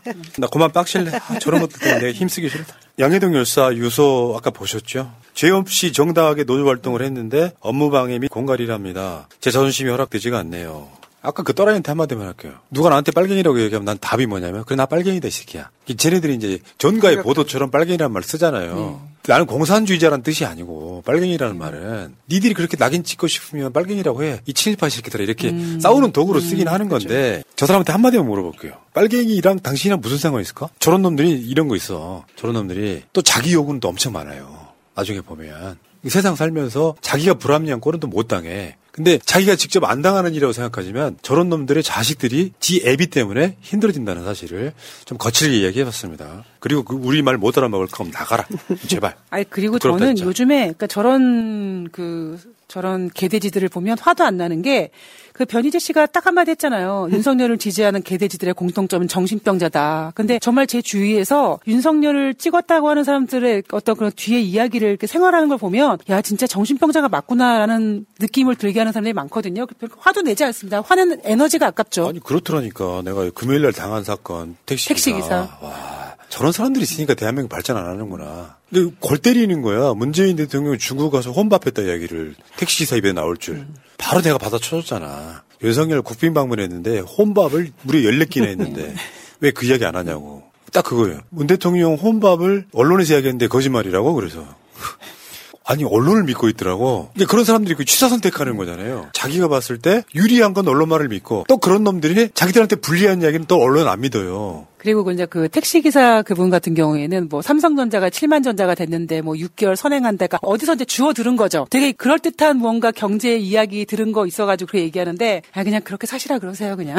아 그러니까 혼밥이라는 개념이 무시당했다. 패싱당했다는데 그거는 악의적 선동이었는데 대통령 입에서 그 얘기가 나왔잖아 이번에. 뭐 자기는 뭐 중국 가서 혼밥한 이야기를 지가 직접 해. 그리고 미국 가서는 문문 대통령보다 더 많은 14끼를 혼밥을 해. 혼밥의 기준이 그거란 말이야. 다양하게 만날 수도 있는 거고 사드 때문에 망가진 중국 민심 때문에 중국 사람들과 같이 밥을 먹을 수도 있는 거고 그런 놈들이 유튜브 돌아다니면서 꼭 이런 식으로 선동을 하고 돌아다니는데 부끄러워지는지는 몰라요. 얘기가 좀 셌는데. 자 어찌됐건 어찌됐건 어떤 노동자가 빨간 띠를 두르면 빨갱이고 그 빨갱이는 죽여야 된다고 생각하는 저런 사람들이 있는 한 대한민국 사회 발전 더딜 수밖에 없어요. 노조는 빨갱이. 근데 한번 생각을 해봅시다. 그 빨갱이라고 불리는 사람이 북한에 동조한다 이런 게 아니라 나를 행복하게 해줄 수 있다면 그 사람 편 들겠어요 안 들겠어요? 당연히 들어야죠. 나는 전략적으로 노조처럼 조직되어 있는 세력들이 윤석열과 제일 많이 싸워줘야 돼요. 본인을 직접 적으로 대하고 있잖아요. 곤봉으로 펴고. 그때 우리가 노조의 티끌 같은 것들을 가져와서 그분들을 비판하지 않겠다는 게 새날의 기조다 이렇게 말씀드릴게요. 여기까지 하겠습니다. 다음 주제로 가겠습니다. 오염수로 한번 가볼게요. 자료를 확보했다. 자료를 확보했다. 사실 대국민 사계지. 근데 자료는 확보했는데 일본은 무슨 질문에 무성의한 답변하더라. 저게 JTBC의 단독이 단독. 자료 상당히 확보했다더니 일본 오염수 질문에 무성의 답변. 아니 내용이 없으니까요. 그 자료라는 게 기계 설비, 모양새 이런 거 아닙니까? 완전히 외관만 보고 왔는데 답변 내용이 없죠. 결과도 없고요. 성의한 게 아니라 답변할 게 없는 거라는 걸 보여줬습니다. 아니, 답변할 게 없다라기보다 답변이 이미 정해져 있는 거 아닙니까? 그냥? 맞아요. 예. 네. 그 원자력 안전위원장이 참 대한민국 사회에 진짜 못돼 처먹었어요. 정권을 탈원전 방향성의 정권을 잡으면 원자력 안전성 중요하게 생각해. 또 얘네들 아까 말한 그런 애들 올- 몰려다니면서 문재인 정부 때도 오염수 방류 찬성했다고 거짓말 선동하잖아요. 단호하게 이야기를 했는데 당시 외교부 장관만 해도 이러 이러 이러한 조건이 성립이 되면 찬성하겠다는데 그 조건이 성립이 안 됐는데 뒤에 것만 가져와서 문재인 정부 찬성했다 같은 소리 하고 있는 거고 문 대통령이 일본 대사 신임장 줄 때도 오염수 방류하면 안 된다고 단호하게 이야기를 했던 이런 과정과 그럼 원자력 안전위원회 즉 일본에는 지금 원자력 규제위원회라고 약간 비슷한 종류가 있거든요. 이것도 골 때리는 거야. 오염수 방 류를 주도하고 있는 게 일본에서는 원자력 규제위원회예요. 한국에서는 원자력 안전위원회야. 두 기구의 목적은 원자력으로부터 사람을 보호하는 거잖아요. 그 자료 상당히 확보했대. 뭘 확보했는지 모르지만, 그러니까 지금 이 책들도 내가 오늘 참교육 좀 시킨다 내가. 일본이 시료를 줬어. 내가 직접 떠온 게 아닌 이상 일본 입장에서는 그 시료를 결과가 어떻게 나올 줄 모르고 시료를 바로 떠서 줬겠냐고. 얘네들은 목표가 방류를 하는 거야. 그러면 시료를 직접 가서 떠오지 않는 한 지금 IAEA 조사단도 일본이 준 시료를 갖고 분석을 하는 거란 말이에요. 그러니까 어떤 물을 떠왔는지는 몰라 진짜로. 생수인지 아닌지도 모르는 거예요. 근데 이 과정에서 이런 짓을 하고 있는데 원자력 안전위원회가 진짜로 진심으로 이거를 방류를 검증을 해서 안전하다고 생각하면 방류하고 싶다면 끊임없이 묻고 끊임없이 요구하고 끊임없이 여기에 대해서 요구를 해야 되는데 일본이 하던 대로 하는 거예요. 왜냐하면 유국희 원안 위원장 이런 사람들이 그런 거지. 이미 총리든 대통령이든 가이드라인 만들어 놨거든. 윤석열은 일본 가가지고 오염수 방류 한국 국민들을 이해시키겠다라고 했던 놈이야. 그리고 한덕수는 뭐라 그랬어? 그거를 직접 채취하는 건 일본 주권 침해래. 그러면 원나라의 안전위원장이라는 애가 가갖고 보통 정상적인 경우에는요 그런 분위기라면 사퇴하고 나오는 거예요. 그게 정상적인 거지. 그러니까 이런 나라에 살고 있는 거예요. 가장 무엇보다 지금 일본의 목적은 이 오염수를 방류하는 것도 첫 번째 목적이지만 더 나아가서는 지금 수산물 수출이 목적으로 있기 때문에 일본 입장에서는 무조건 방류를 해야 되고 그 명분을 만들어야 되고 그래서 이번에 시찰단을 그냥 한국에서 한국에서 시찰단 와라라고 했지만 우리가 어떤 결과를 받아올지는 뻔히 알고 있지 않았습니까? 그래서 나중에 우리가 지난번에도 한번 얘기했지만 나중에 추후에 문제가 되면 이번에 시- 시찰단 중에서 이제 얼굴이 딱 노출된 저 유국희 시찰 단장이 다 독박 쓸 가능성이 굉장히 높죠. 우리가 시찰단 일단 보낸 게 오염수 방류하는 거에 들러리 해주고 그리고 명분을 세워주기 위한 일본 쪽을 위한 거라는 걸 다 알잖아요. 근데 이제 어제 보고회를 했지 않습니까? 그러면서 이후에 뭐 자료 확보 상당히 했다. 뭐 그리고 한덕수 총리는 적절 했다. 아주 뭐 이런 얘기로 자기들이 찬사를 하는 걸 보면 이 정말 언론이 기울어져 있는데 언론에서 활용하기 너무 좋은 거죠. 선동력인데 저는 이걸 보면서 딱 그 생각이 든 거예요. 지금 대통령 외교 성과라고 얘기하는 게 계속해서 정상회담만 한 거. 내용 없어요. 그리고 국빈 방문만 한 거. 이게 성과입니다, 지금. 그거 포장하고 지금 시찰단이 갔다 온 것만 있는 요거까지 똑같은 행태인 거예요. 내용은 전혀 없고 그냥 언론 플레이 하는 거죠. 그러니까 이게 선동하는 거죠. 미치 돌아가는 거예요. 돌았습니다. 다른 걸 떠나서 원자력 오염수가 우리가 직접 떠서 검증해 보지 않는 한 어차피 거기는 잠깐 들러갔다 나오는 거잖아요. 일본이 뭔 짓을 한지는 몰라요. 그러면 대통령 쪽 우리가 일본한테 어떤 대가라도 받아낼 거면은 끊임없이 묻고 질문하고 검증하는 과정을 거쳐야 우리한테라도 이득이 돌아오는데 이제는 일본의 핵 오염수 바다 투기를 한국이 덕박쓰게 생겼단 말이죠. 이웃 나라인 한국도 찬성했다. 우리보다 더 먼저 했던 게 대만이잖아요. 대만은 중국 때문에 상상을 초월하는 친미 국가입니다. 그리고 그 대만은 미 국의 오다대로 일본과 친하게 지낸 측면이 있어요. 그 대만이 먼저 시찰단이 가서 한국처럼 들러리를 섰어요. 대만은 뭐 하고 있느냐? 대만 어민들한테 배상해라라고 일본이 요구하고 있어요. 한국은 그게 없단 말이에요. 현실적으로 그렇다고. 이 상황이 벌어졌는데 문제는 지금 IAEA가 지금 조사를 시작했다고 하는데 이야기 나오는 분위기인 거예요. 그냥 방류예요. 다 정해놓은 거. 답을 정해놓고 하는 신용만 하고 있는 거예요. 지금 그 원자력 관련한 전문가들 얘기 계속 나오고 있죠. 거기에 어떤 핵물질이 어떻게 됐는지 아예 검증이 안 된 상태. 그러니까 이, 이 사건 자체가 인류 역사상 처음 있는 일이기 때문에 검증이 안 된 상태에서 우리가 알고 있는 물질 삼중수소라든지 세슘이라든지 이런 거는 좀 어느 정도가 그래도 이야기가 되지만 어떤 물질이 대충 알려지기로 60종 이상이 나왔는데 나머지는 검증도 못한 상태에서 계속해서 사람을 현혹시키는 거죠. 봐라 삼중수 이것밖에 안 나온다. 세슘 이것밖에 안 나온다. 나머지는 검증 자체가 불가능한 거면 포화 상태가 된 것도 아니라면 왜 그 저 요즘 나온 얘기가 그거거든요. 정육 공장 가면은 엄청나게 큰 탱크 그거 몇 개만 지으면 몇 년치 모을 수 있다는 거잖아요. 근데 그거 안 하고 있잖아요. 이 내용 말씀하신 거 설명을 너무 기가 막히게 잘해 주신 게 어제 이기는 민주당 울산 편에 이해찬 대표님 그 강연을 꼭 한번 다시 여러분들 찾아보세요. 너무 설명을 잘해 주셔 갖고 저도 막 감복할 정도였거든요. 일본 내에서 두꺼운 유리 거의 뭐 100톤에 가까운 그 보관을 할 수 있는 방법이 없는 게 아닌 거 알고 있어요. 근데 이게 계속해서 100년 이상 뭐 말은 30년이지만 100년 이상 이 그 외 오염수가 나올 것을 생각하면 그 비용도 그렇고 자국 내 위험성 때문에 하질 않는 건 우리가 동조해 줄 이유가 없죠. 근데 저는 이 중에 중요한 게 지난 정부 문재인 정부 때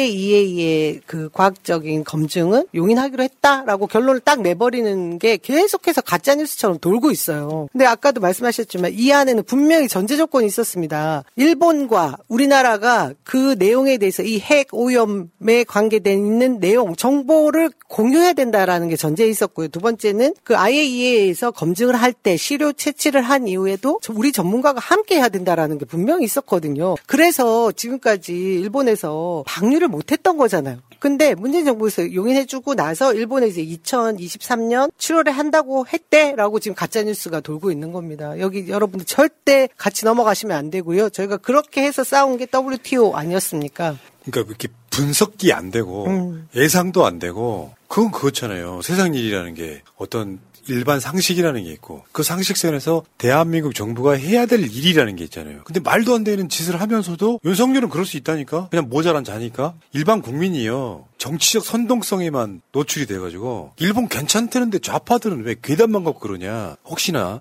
우리 방송 보고 계시는 2번 찍으신 분들 보시면 그냥 생각을 한번 해보세요.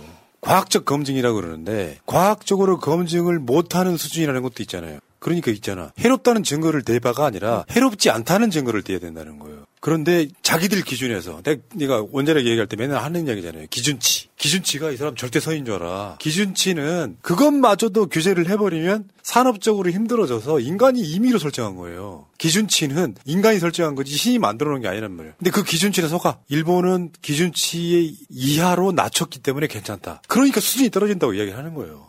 기준치의 문제 뿐만 아니라 인간이 갖고 있는 가장 위험한 물질이 원자력 핵입니다. 인간 자체를 파괴합니다. 여러분들 윤석열을 지지하는 여러분들의 자식이 있을 거고 손자 손녀가 있을 거예요. 기영아 나오면 어떻게 하실랍니까? 근데 이 사람들은 또 선동이 돼가지고 기영아 나오는 것도 괴담이고 선동이래잖아요. 아니야. 여러분들이 머릿속에 지식을 좀 갖추세요. 원자력 발전소 안전하다는 동네에서도 기형아 갑상선암 엄청 나온단 말이에요. 그만큼 안 좋은 게 방사능이에요. 그럼에도 불구하고 찾아볼 생각을 하지 않고 저쪽에 길들여져가지고 좌파 이놈들이 유튜브로 새날이라고 하는 유튜브에 갔더니 선동하더라. 아니라고. 나는요 동네에 2번 찍으신 어르신한테도 친절하게 설명해드려요. 이건 굉장히 위험한 것이다. 문재인 정부가 그랬더라도 난 반대했을 거다. 이거 굉장히 중요해. 왜냐하면 다른 거는 연상 경제 망치고 이런 거는 조금 덜 먹으면 돼. 바다에다가 오염수를 방류하면요. 우리의 먹거리 중에 상당수가 사라지는 거예요. 농어민들, 농민들 특히 돌아가시는 분들 속출합니다. 왜 그 생각을 못 하죠? 그리고 그 바닥에 무거운 핵물질이 지금도 오염된 것들이 왜 방류되고 있다고 하잖아요. 거기 물고기가 그것을 먹고 이동을 하지 않습니까?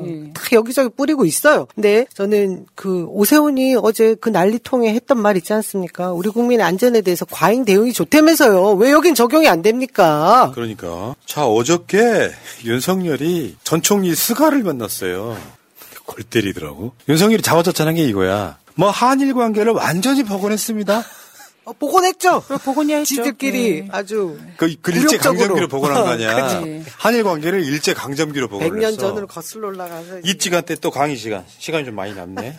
36년 동안 만 36년 동안 일제가 한국을 강점했잖아요. 한국에 들어와 가지고 이완용 같은 내세워 가지고 일본 아, 조선을 강점했잖아요. 온갖 폐약질을 했어. 우리는 사실상 태평양 전쟁에 뭐랄까 어떤 한가운데 있지는 않았잖아요. 근데 우리나라 국민들 막 참전시키고 막 그러면서 2 7 좌파들이 이제 뭐 전쟁 나가라고 선동했었잖아요. 대략적으로 일제 강점 기때 죽은 사람이 약 40만 명쯤 된대요. 한국인이. 그리고 태평양 전쟁으로 죽은 사람들이 세계적으로 2천만 명 정도 돼. 그러다가 1945년에 해방이 됐어요. 한국 국민들 입장에서는 일본은 얼마나 싫었겠냐고요. 그래서 이승만 정권 들어선 뒤에 반민특위가 만들어져. 근데 이승만 자체가 당시에 일본 놈들 친일파들이 없으면 정권, 정권을 유지하기 힘들어. 그러니까 미국의 영인하에 친일파들을 등용을 시켜. 그러다 보니까 반민특위가 사라졌단 말이죠. 어쨌건 국민들 감정 속에는 도도히 흐르는 게 있어. 일본 놈들이 그 폐약질과 반성하지 않는 자세. 그래서 일본은 패전한 뒤에 평화헌법이라는 걸 만들어서 니들은 전범 국가이기 때문에 다른 나라 침략하면 안 돼. 그래서 자위대가 만들어진 겁니다. 그러다가 1965년, 65년에 박정희가 그때까지만 해도 일본과 우리는 전혀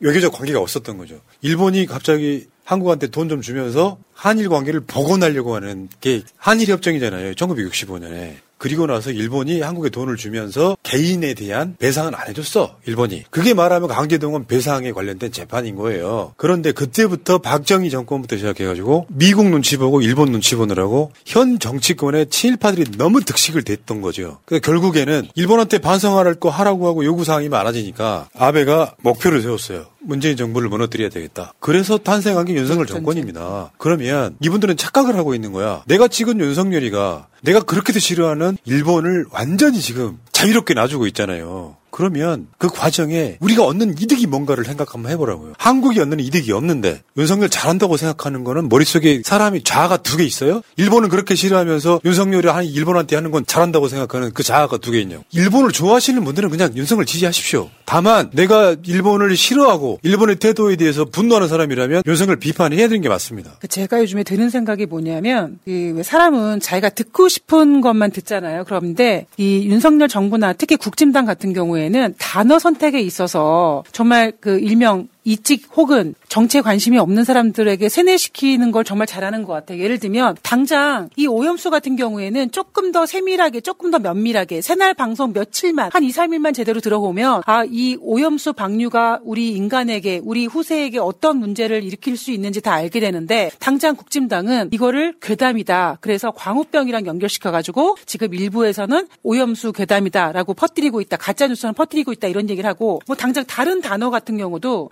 코인 같은 경우에도 김남국 의원이랑 연결되어 가지고 코인도 투자라고 하지 않고 투기라는 단어를 쓰면서 게이트라고 단어를 만들더라고요. 그래서 제가 요즘에 국진당이 이렇게 그 국민들을 선동하는 걸 보면서 야 정말 좀 뜬금없는 얘기지만 새날 같은 방송이 정말 소중하구나라고 느꼈습니다. 왜냐면 저도 사실 어제 같은 경우도 제가 어느 가게에 갔는데 어제 새벽에 막 그 사이렌 같은 거 올렸을 때 사람들이 그냥 아 아침에 그냥 깜짝 놀라고 말았어 이러고 말더라고요. 그래서 제가 거기서 조근조근 앉아가지고 설명을 해줬는데 지금 우리는 정말 팩트를 제대로 체크해서 이렇게 선동당하는 사람들에게 조근조근 진실을 전달해 주는 게 가장 중요한 거라고 생각을 합니다. 예.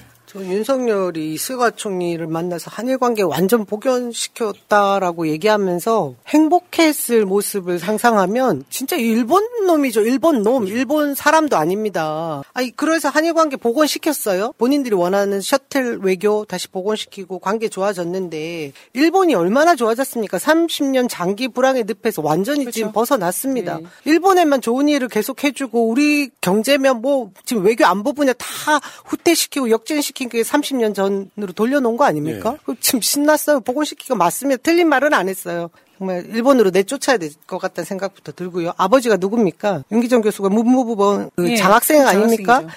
진짜 일본인 피가 흐르고 있는 거 아니고서는 이런 말 자체가 용납이 안 되죠. 그러니까 저건 좀 이게 나중에 다 윤석열 흠으로 돌아갑니다. 이런 거 있잖아. 역사의 죄인이 되겠죠. 북한이 버티는 이유가 뭔지 아세요? 자긍심 하나로 버티는 거야. 찢어지기 가난해도. 나 거기까지 가고 싶지도 않아요. 근데 대한민국 사회라고 하는 것이 그렇게 죽도록 쳐맞고도 윤석열 그랬잖아. 100년 전의 일로 무릎 꿇게 해서는 안 된다. 문제는 모든 사인 간에도요. 몇 번이고 반성하고 반성하고 반성하면 내 새끼를 죽인 원수라도 용서하게 되는 게 인지상정인데 일본은 표변하면서 뭔가 이랬다가 저랬다가 하면서 한국 갖고 놀잖아요. 문재인 정부 때가 어떻게 보면 슬픈 이야기가 될지 모르지만 아직까지 대한민국 사회가 반만 년 역사에 세계의 가장 높은 고점 찍었던 때예요. 잘 생각해 보면 아시아의 조그만 나라가 아니라 일본에 근접하는 또는 일본을 어떤 경우는 앞서는, 넘어선 네. 그런 경제적 위치와 세계 10대 강국에 들어가고 대한민국이 광개토대왕 이후에 세계 군사력 6위라는 걸 찍어본 적이 있을까요? 황제란 말도 못 쓰고 왕이란 말밖에 못, 못 썼던 나라에서 그 이후에 한국이 일본이라고 하는 나라를 넘어서는 딱 그 타이밍이었어요. 근데 갑자기 일본이 수- 소부장 수출 규제한 거 싹 풀어주면서 저기 용인에다가 반도체 클러스터 만드는데 일본- 일본, 기업들 들어오게 만들겠다. 이- 그러면서 대한민국이 기업이 미국 가가지고는 133조를 퍼주는데 해년마다 하는 넷플릭스 투자는 지들이 투- 투자받아 왔다고 하는 거예요. 그러니까 이런 것들을 보면 그냥 미친놈 하나가 대한민국을 첨벙첨벙 거리고 다니는데 이번 찍으신 분들 특히 이제 새날 같은 방송 들어와서 이렇게 악플 다시는 분들이 그런 거예요. 쥐뿔 아무것도 모르면서 그냥 세뇌돼가지고 좌파 선도하고 좌파 졌네. 내가 그런 어르신들 그 아줌마들 몇업 무를 만나본 적이 있거든요. 논리나 팩트나 말이 맞긴 뭐라고 하는 줄 알아요? 몰라 몰라 그 대화 안 되는 거야. 문제는 그런 사람들이 자기 자식들 앞길을 가로막고 있다는 게 가장 심각한 문제예요. 어쨌건 지금 일본 문제도 자긍심, 자존심의 문제도 아니라니까 이거는 실생활의 문제잖아요. 그냥 오염수 어떡하냐고요, 우리 다. 다른 걸 떠나서요. 수산물을 안 먹을 수 있어. 소금을 어떻게 안 먹어? 소금 안 먹으면 뒤져. 단순히 소금뿐만 아니라 뭐 참치캔 같은 캔도 당연히 예 우리 먹을 수가 없죠. 다시마 이런 거 어떻게. 할 거냐고요. 아무튼 지금 라면 못 먹어, 라면. 아까 그 기- 스가랑 만난 사진 한번 더 보여줄래요? 저 빙구 같은 표정을 한번 여러분, 여러분 기억하세요. 스마트함, 똑똑함은 일도 없는 새끼 저거. 그냥 얼굴 버세가 보기 힘들더라도 일본하고 관계가 완전 복원 이루어졌다? 사과 한마디 못 듣고 우리가 대신 배상하고 오염수 방류 찬성하고 저런 또라이 같은 게 대한민국 대통령이라는 거예요. 진짜 분노스럽다. 여기까지. 세상은 오지경 요지경 속이다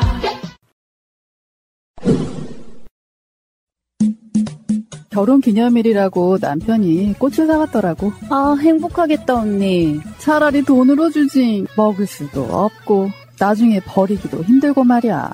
그러나 마음을 전할 때 꽃보다 좋은 것은 없습니다. 인생에 있어서 돈이 전부는 아닙니다. 꽃은 기쁨과 슬픔을 함께합니다. 새가 날아든다와 연대하는 전국 꽃배달 자미원 꽃집. 010-3608-7576. 여보, 고마워. 전쟁 지역의 에, 그 군사 지원 등으로 개입하지 않는다. 에, 특히 이제 살상 무기 지원하지 않는다. 이 원칙은 여전히 유효한 것입니까? 네, 그렇습니다. 음, 그러면 지금 최근 논란이 되고 있는 이제 우크라이나에 대한 군사 지원, 살상 무기 지원은 하지 않는다고 하는 게 국방부의 에, 여전한 원칙이다라고 믿어도 됩니까? 네, 그렇습니다. 어, 그러면 최근에 그 탄약 지원 관련된 논란은 실제 어떻게 된 겁니까? 그 뭐 우회 지원, 간접 지원 등등의 얘기가 있는데 제가 말씀을 전해 듣기로는 직접 지원은 하지 않는다 이렇게 표현을 했던데 그건 뭐 간접 우회 지원은 할 수도 있다 그런 여지를 남겨두는 것인가요? 오전에 장관님께서 말씀해 주신 것처럼 탄약 10만 발은 대한민국 방산업체가 미국과 계약을 해서 지원을 한 것이고 그것은 최종 사용자가 미국으로 되어 있습니다.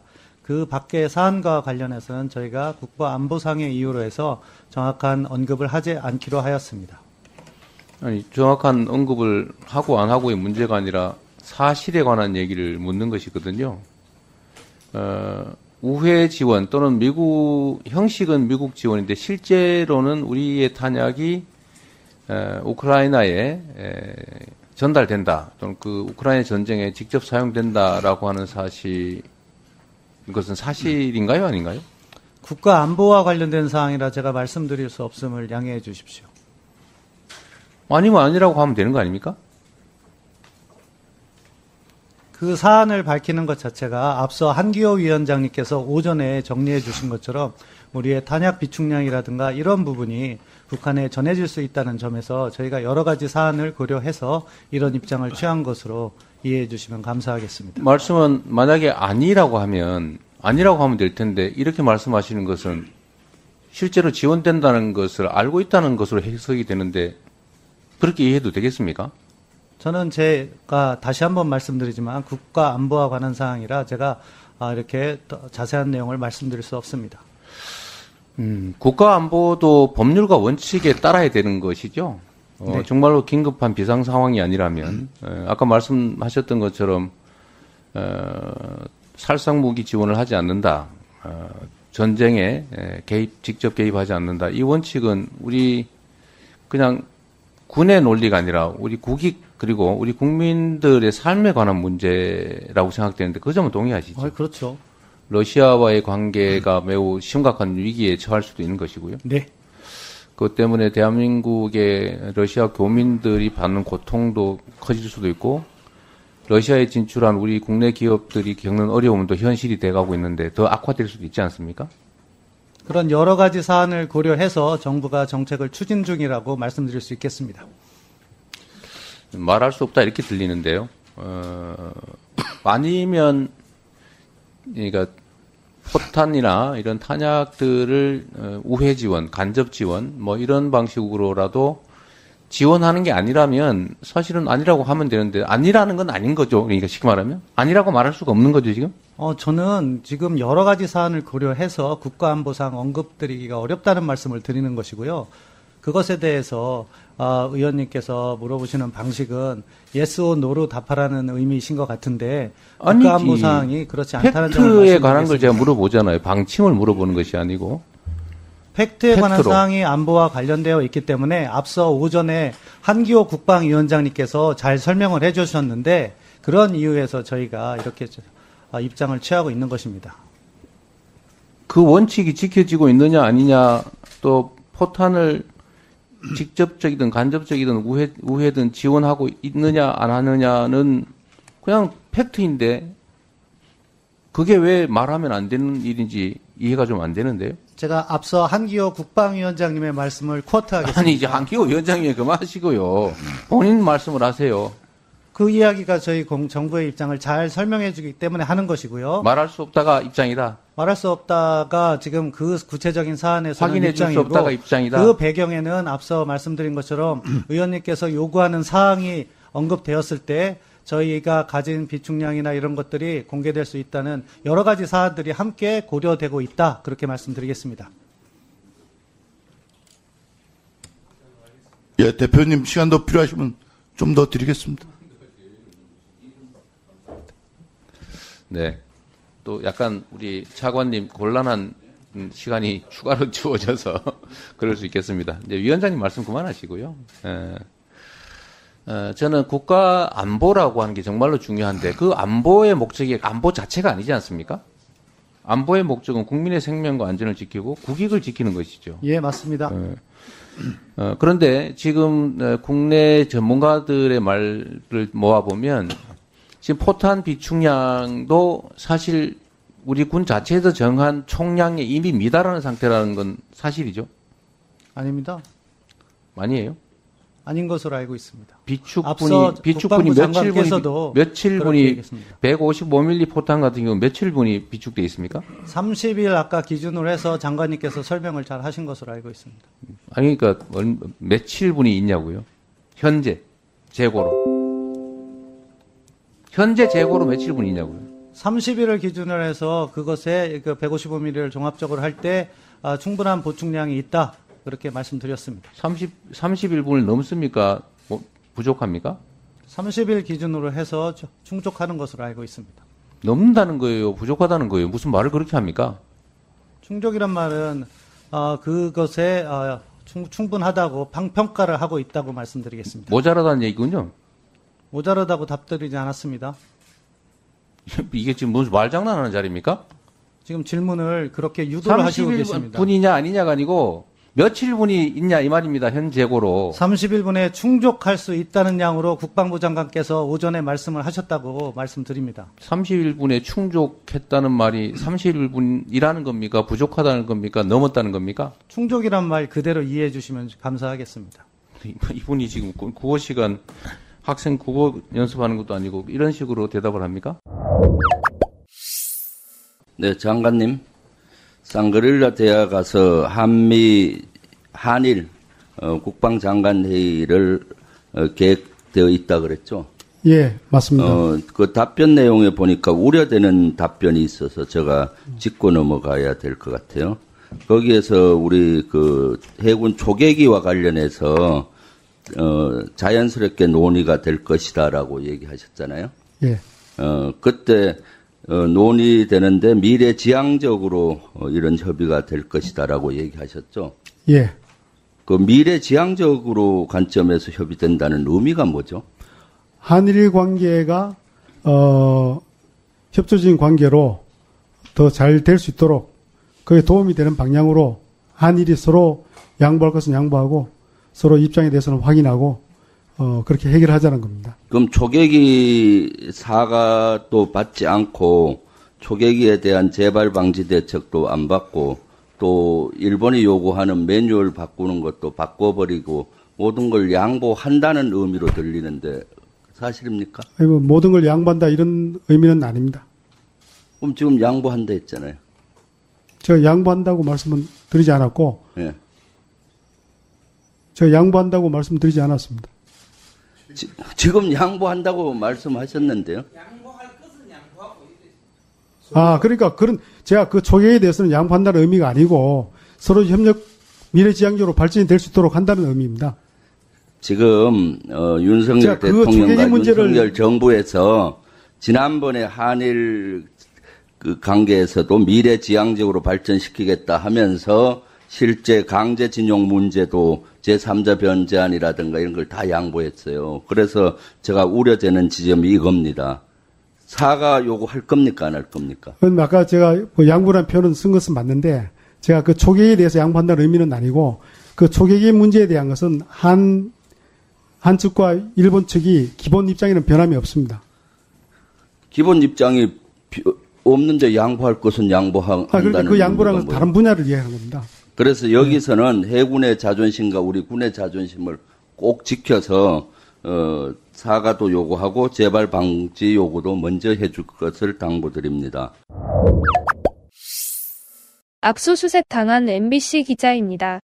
기자는 기록하는 사람입니다.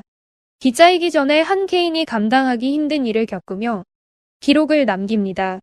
저는 18년 차 기자입니다. 저에겐 아이가 있습니다. 아이는 엄마가 기자라는 이유만으로 늦은 저녁 뉴스 화면을 통해 엄마 얼굴을 보는 날이 더 많았습니다. 주로 경찰과 검찰 등 수사기관을 오래 출입한 터라 아이가 유치원을 다닐 때는 아이 친구들이 아줌마, 경찰이에요? 검찰이에요? 못 꺼냈습니다. 아이는 엄마가 기자로 일하면서 자기 일을 좋아하고 일하는 걸 행복해한다고 느꼈는지 친구들에게 우리 엄마가 경찰청에서 일한다. 검찰청에서 일한다고 말했던 것 같습니다. 정확히는 경찰청에 출입했었고 검찰청도 출입했었으니 아이의 시선이 아주 틀린 건 아니었지요.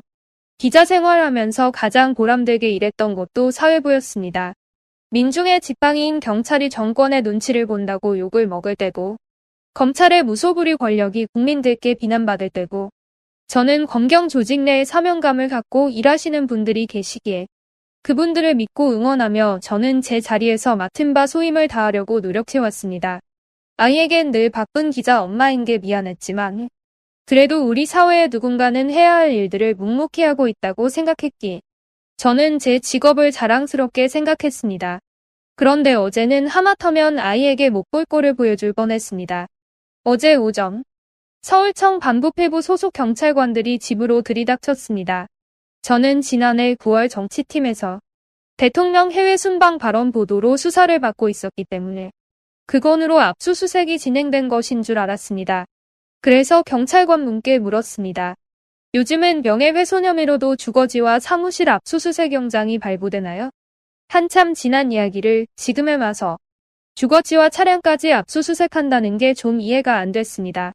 그런데 수사관 얘기는 이번에는 다른 건으로 왔다는 겁니다. 지난해 4월 한동훈 법무장관에 대한 인사청문회 당시 인사검증 자료를 A매체 기자에게 파일로 전송해 개인정보보호법 위반 혐의가 인정된다는 것이었습니다. 저는 좀 구체적으로 내용을 설명해 달라고 했더니 경찰은 알려줄 수 없다면서 저에게 대뜸 이렇게 말을 했습니다. 휴대전화부터 제출하시죠. 한동훈 장관님께서도 휴대전화 압수수색은 협조하셨습니다. 저는 제 귀를 의심했습니다. 경찰이 영장 집행을 나와서 기자에게 한동훈 장관님을 언급하는 이유는 무엇이며 무엇보다 중립적이어야 할 수사기관이 마치 한동훈 장관님의 대변인 같은 발언을 하며 휴대전화 압수수색에 협조를 하라니 압수수색을 경찰에서 나온 건지 검찰에서 나온 건지 헷갈릴 정도였습니다. 저는 말문이 막혔습니다. 한 장관님께서 당시 휴대전화 제출 과정에서 검사와 몸싸움이 벌어져 독직 폭행으로 문제 제기하지 않았던가요?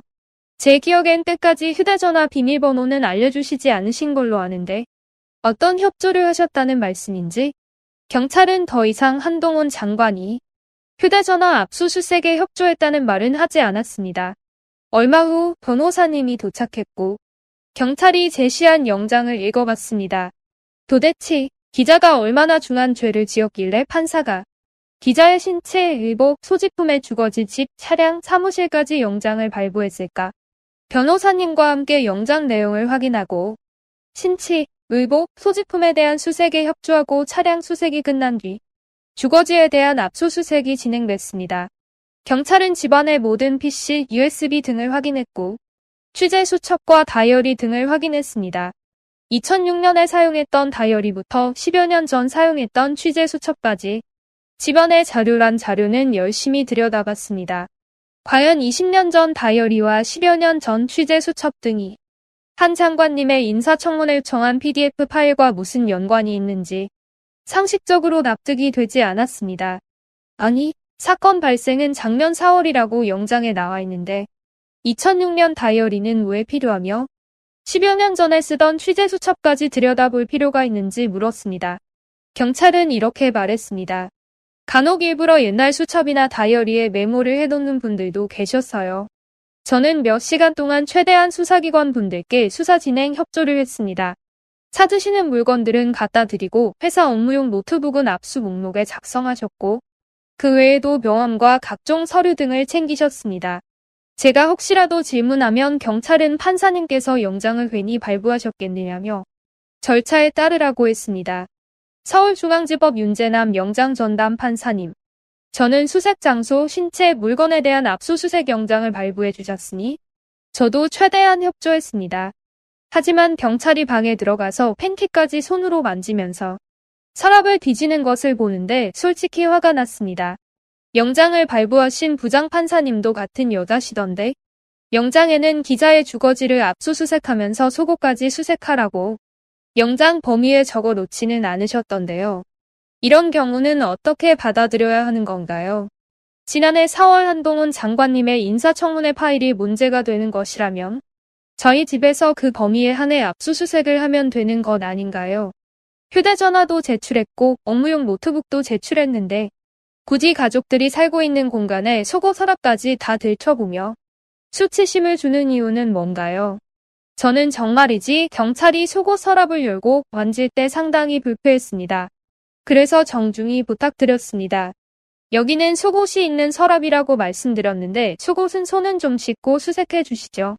몇 시간가량 집안에 대한 수색이 끝나고 다음엔 사무실로 이동했습니다. 기자들은 노트북을 사용하는데 이미 노트북은 집에서 확보하셨으면서 제 부서 책상까지 다 확인하셔야 한다며 경찰은 직원들과 대치를 이뤘습니다.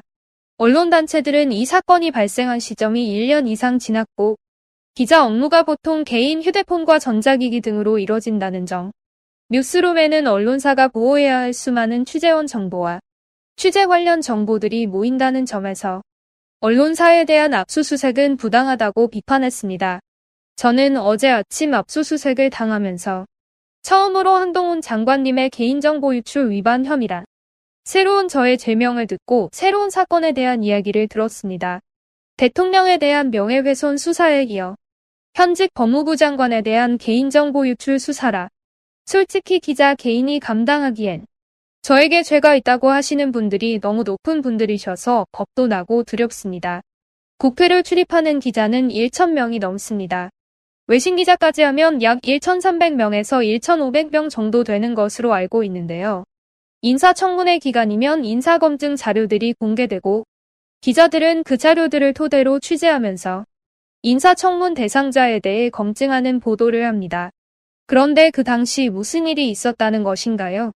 난생 처음 압수수색을 경험하고 휴대전화와 노트북을 제출하고 나니 군인이 총과 칼을 뺏기면 이런 기분일까 싶었습니다. 그리고 오늘 새로운 사실을 알게 됐습니다.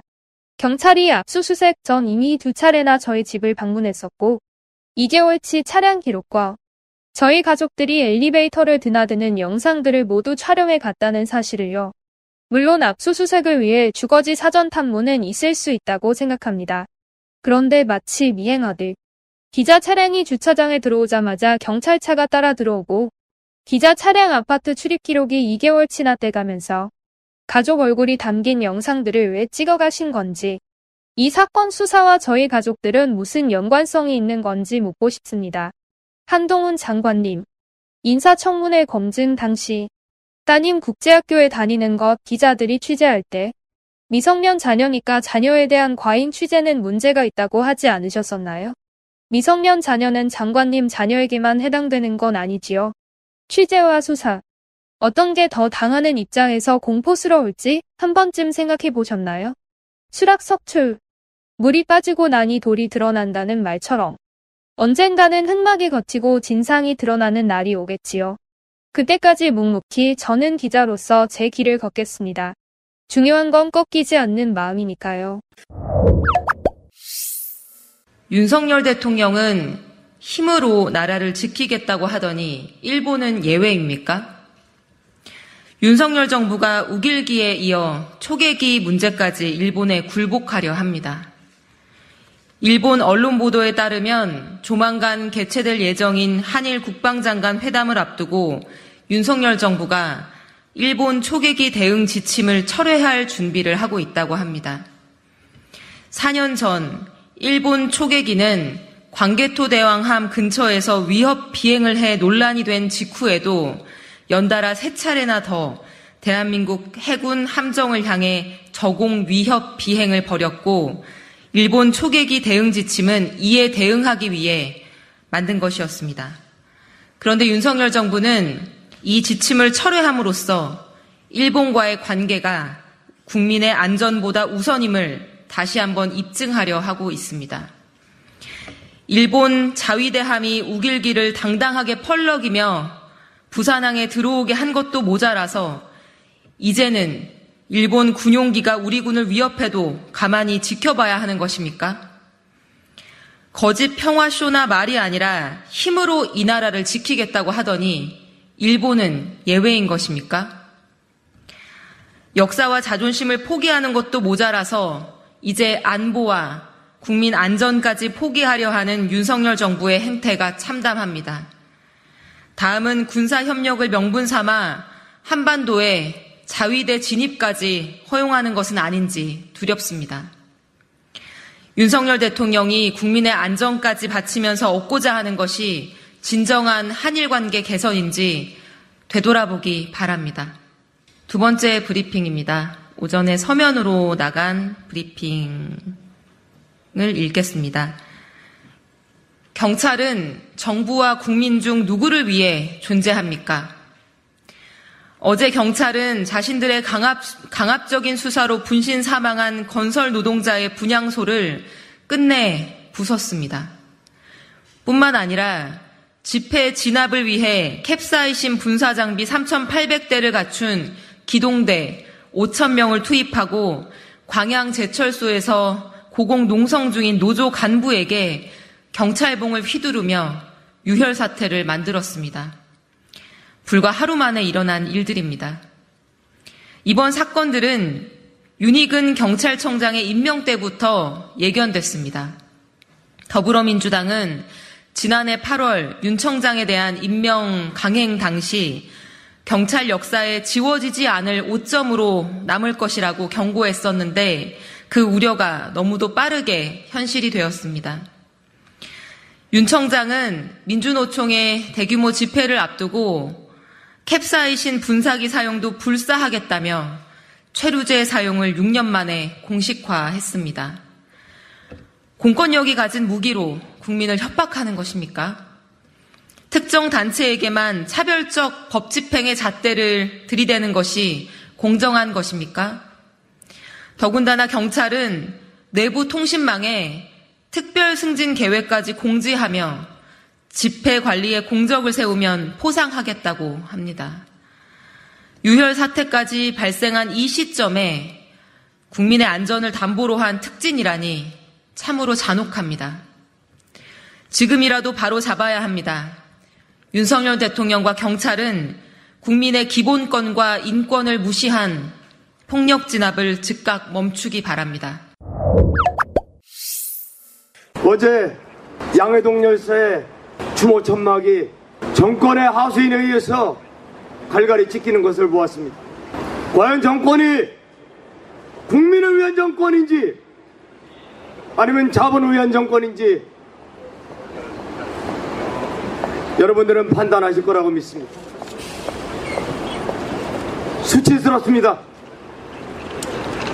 일제시대 부모들이 겪었던 우리 조상들이 겪었던 그 수치보다 더한 수치를 지금 우리는 겪고 있다고 생각합니다. 외놈들이 우리를 수치스럽게 만들었지만 지금은 대통령이라는 자가 우리 국민들, 서민들, 노동자들 모두를 수치스럽게 만들고 있습니다. 우리 양해동 열차는 돈을 못 벌어서도 아니고 단한 가지 노가다꾼에서 노동자라는 칭호로 이어오기까지 35년을 투쟁해 왔습니다. 건설노조가 그 자랑스러운 건설노조라는 칭호를 받은 지 얼마 되지 않아 이 정권은 노동자를 탄압하고 있습니다. 영해동 열사가 산화하신 것은 다른 것이 아닙니다. 국민으로서 대통령이 대통령 역할 못하고 모든 국민들을 수치스럽게 만들려놨기 때문에 자존감이 무너져서 산화하시다고 봅니다. 노동자들을 천대하고 핍박하고 그것도 무지라서 이제는 사람 취급도 하지 않습니다.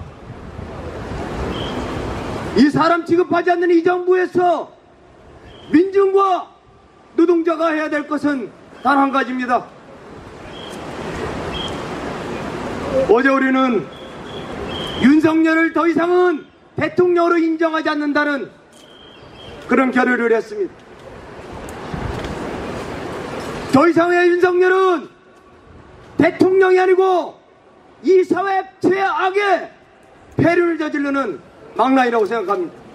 동의하십니까? 네. 이런 정권에서 우리 노동자, 서민, 대중이 윤석열 정권 반드시 무너뜨려서 양기동 열차의 유지를 받들고 더 이상 전대해봤지만 그런 세상 만들어 갑시다. 함께 합시다. 주정! 여러분 반갑습니다. 국회 농해수위 위원장 경기도 광주시 출신의 소병문 의원입니다. 먼저 어, 후쿠시마 사고 원전 오염수 방류 시도와 민생 대책 방안 긴급 간담회에 참석해 주신 여러분 환영합니다. 간담회를 함께 주최해 주신 의통위 간사 이재정 의원님께도 감사드립니다.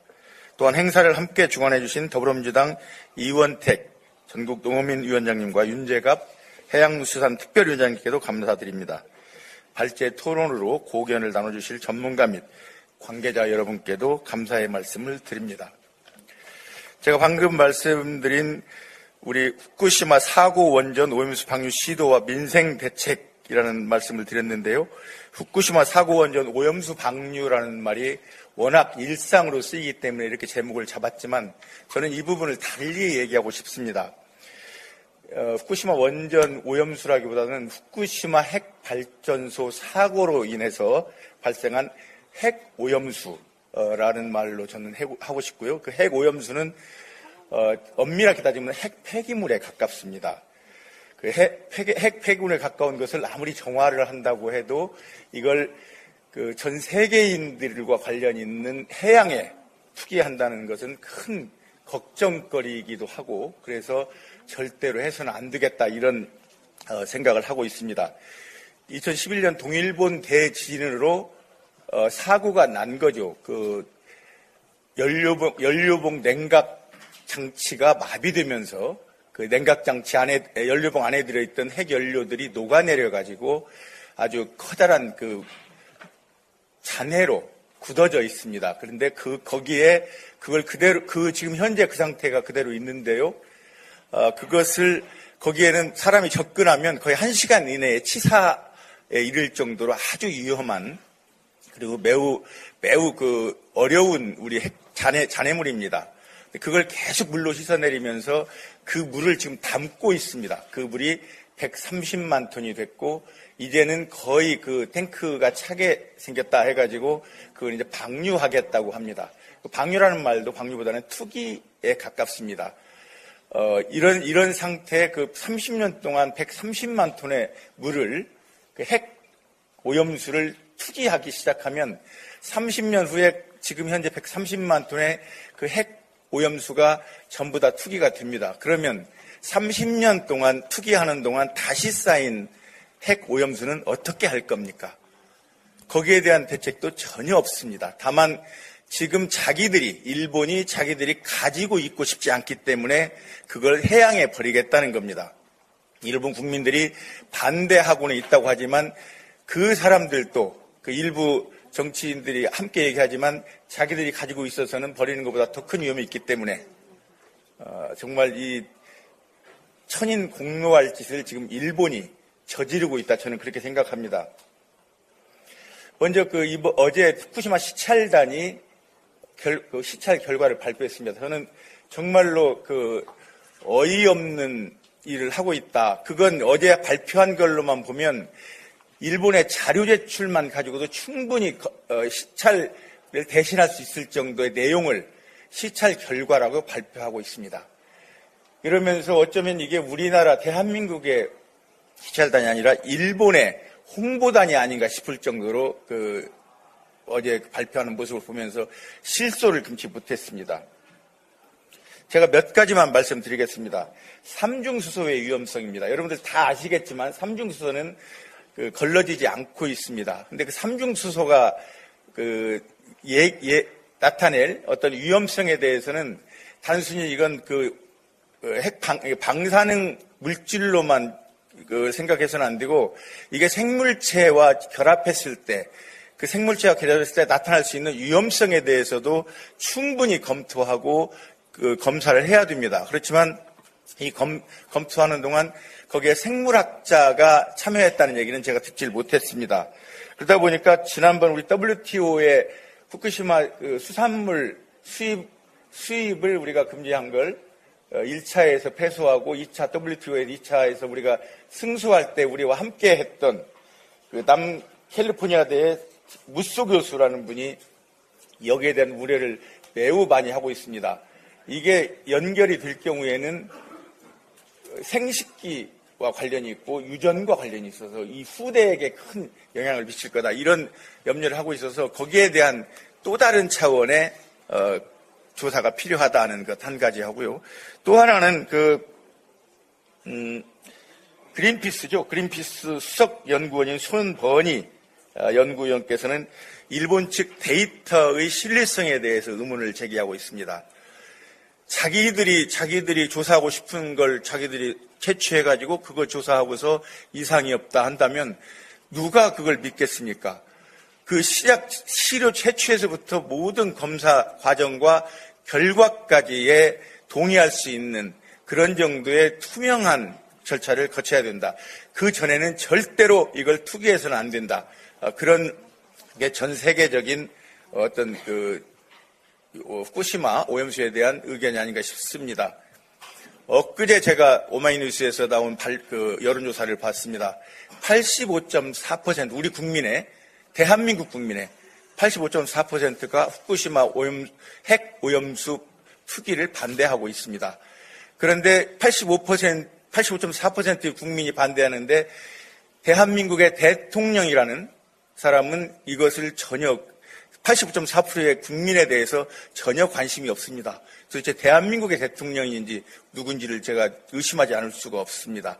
적어도 대한민국의 대통령이라면 대한민국 국민 85.4%가 반대하는 일에 대해서는 함께 반대하고 함께 그 국민들을 위해서 노력해 줄 필요가 있다.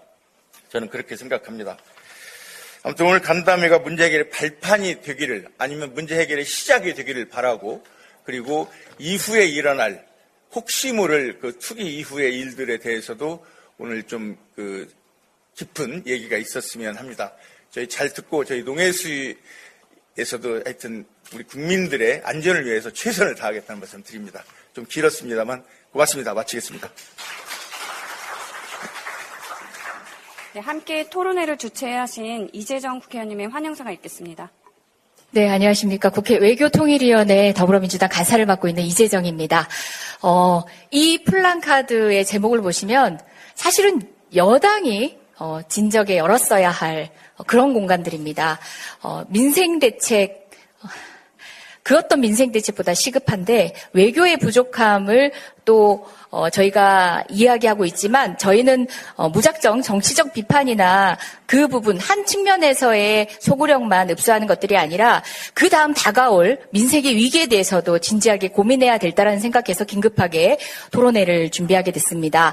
어, 생각보다 토론회를 당초 준비 어, 했을 때보다 현장에서의 요구들이 크다는 것을 준비하는 과정에서 많이 느꼈습니다. 이런 문제는 과학적인 근거도 확실해야 되지만 그 과정에서 어, 구성원들에게 정보를 투명하게 공개하고 그 과정에서 검증하는 기관에 대한 신뢰를 얻어가는 것도 중요한데 그 두 축 어느 것도 만족시키지 못하고 있는 일본 정부와 또 국제 사회 그리고 대한민국 정부입니다. 저는 외통위 간사로서 마지막까지 외교적 노력을 다할 것입니다. 어, 더불어민주당 지금 이재명 당대표님을 비롯해서 어, 모든 각 상임위 전문가들이 어, 연속으로 토론회 그리고 또 각종 대책을 위한 발빠른 움직임을 하고 있습니다. 어, 다각적 모색을 통해서 어, 궁극적으로는 후쿠시마 오염수 방류를 막아내고 그리고 또 어, 닥칠지 모르는 민생의 위기에 대해서는 어, 정말 치밀하게 고민해서 그 대책을 세워내도록 하겠습니다. 함께 해주신 여러분 모두 고맙습니다.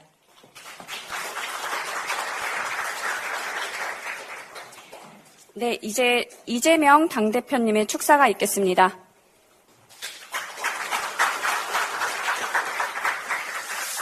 네, 우리 소병원 위원장께서 지적하신 것처럼 음, 방류가 아니라 투기 그리고 원전 오염수라기보다는 핵 오염수라는 표현이 정확하게 맞는 것 같습니다.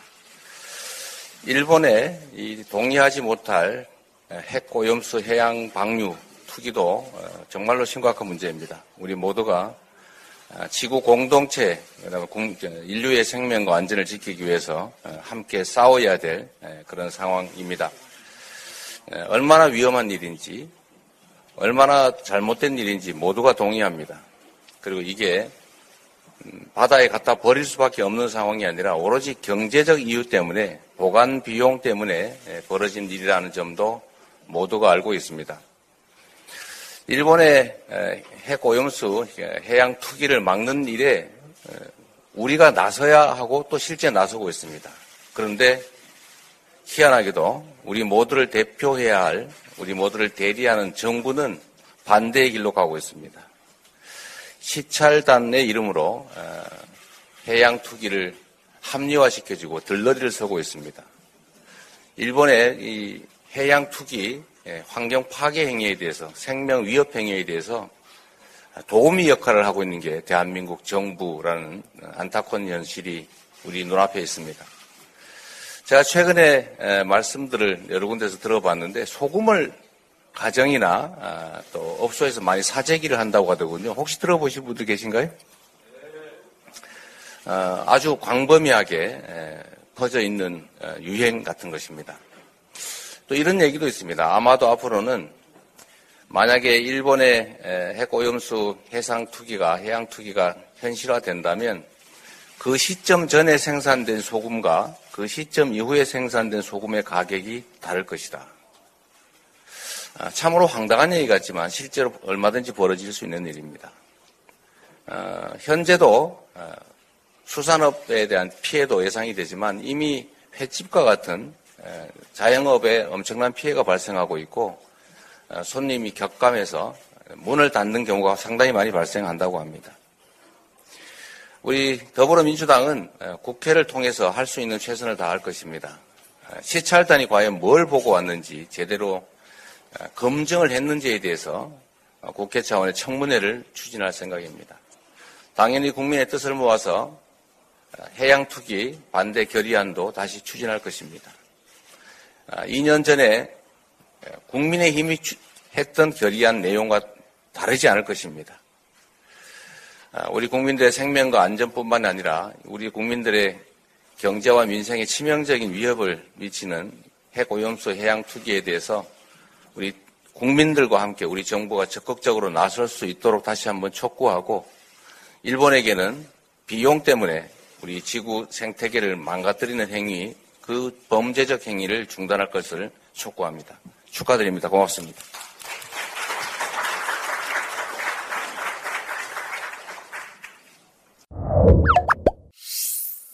더불어민주당 대변인 한민수입니다. 논평을 발표하겠습니다. 국민의힘 이철규 사무총장은 강원도당 비리 진상조사에서 손을 떼십시오. 국민의힘 강원도당에서 도당 직원들에게 지급된 수천만 원의 경력금과 활동비를 가로채 유용한 의혹이 제기되었습니다.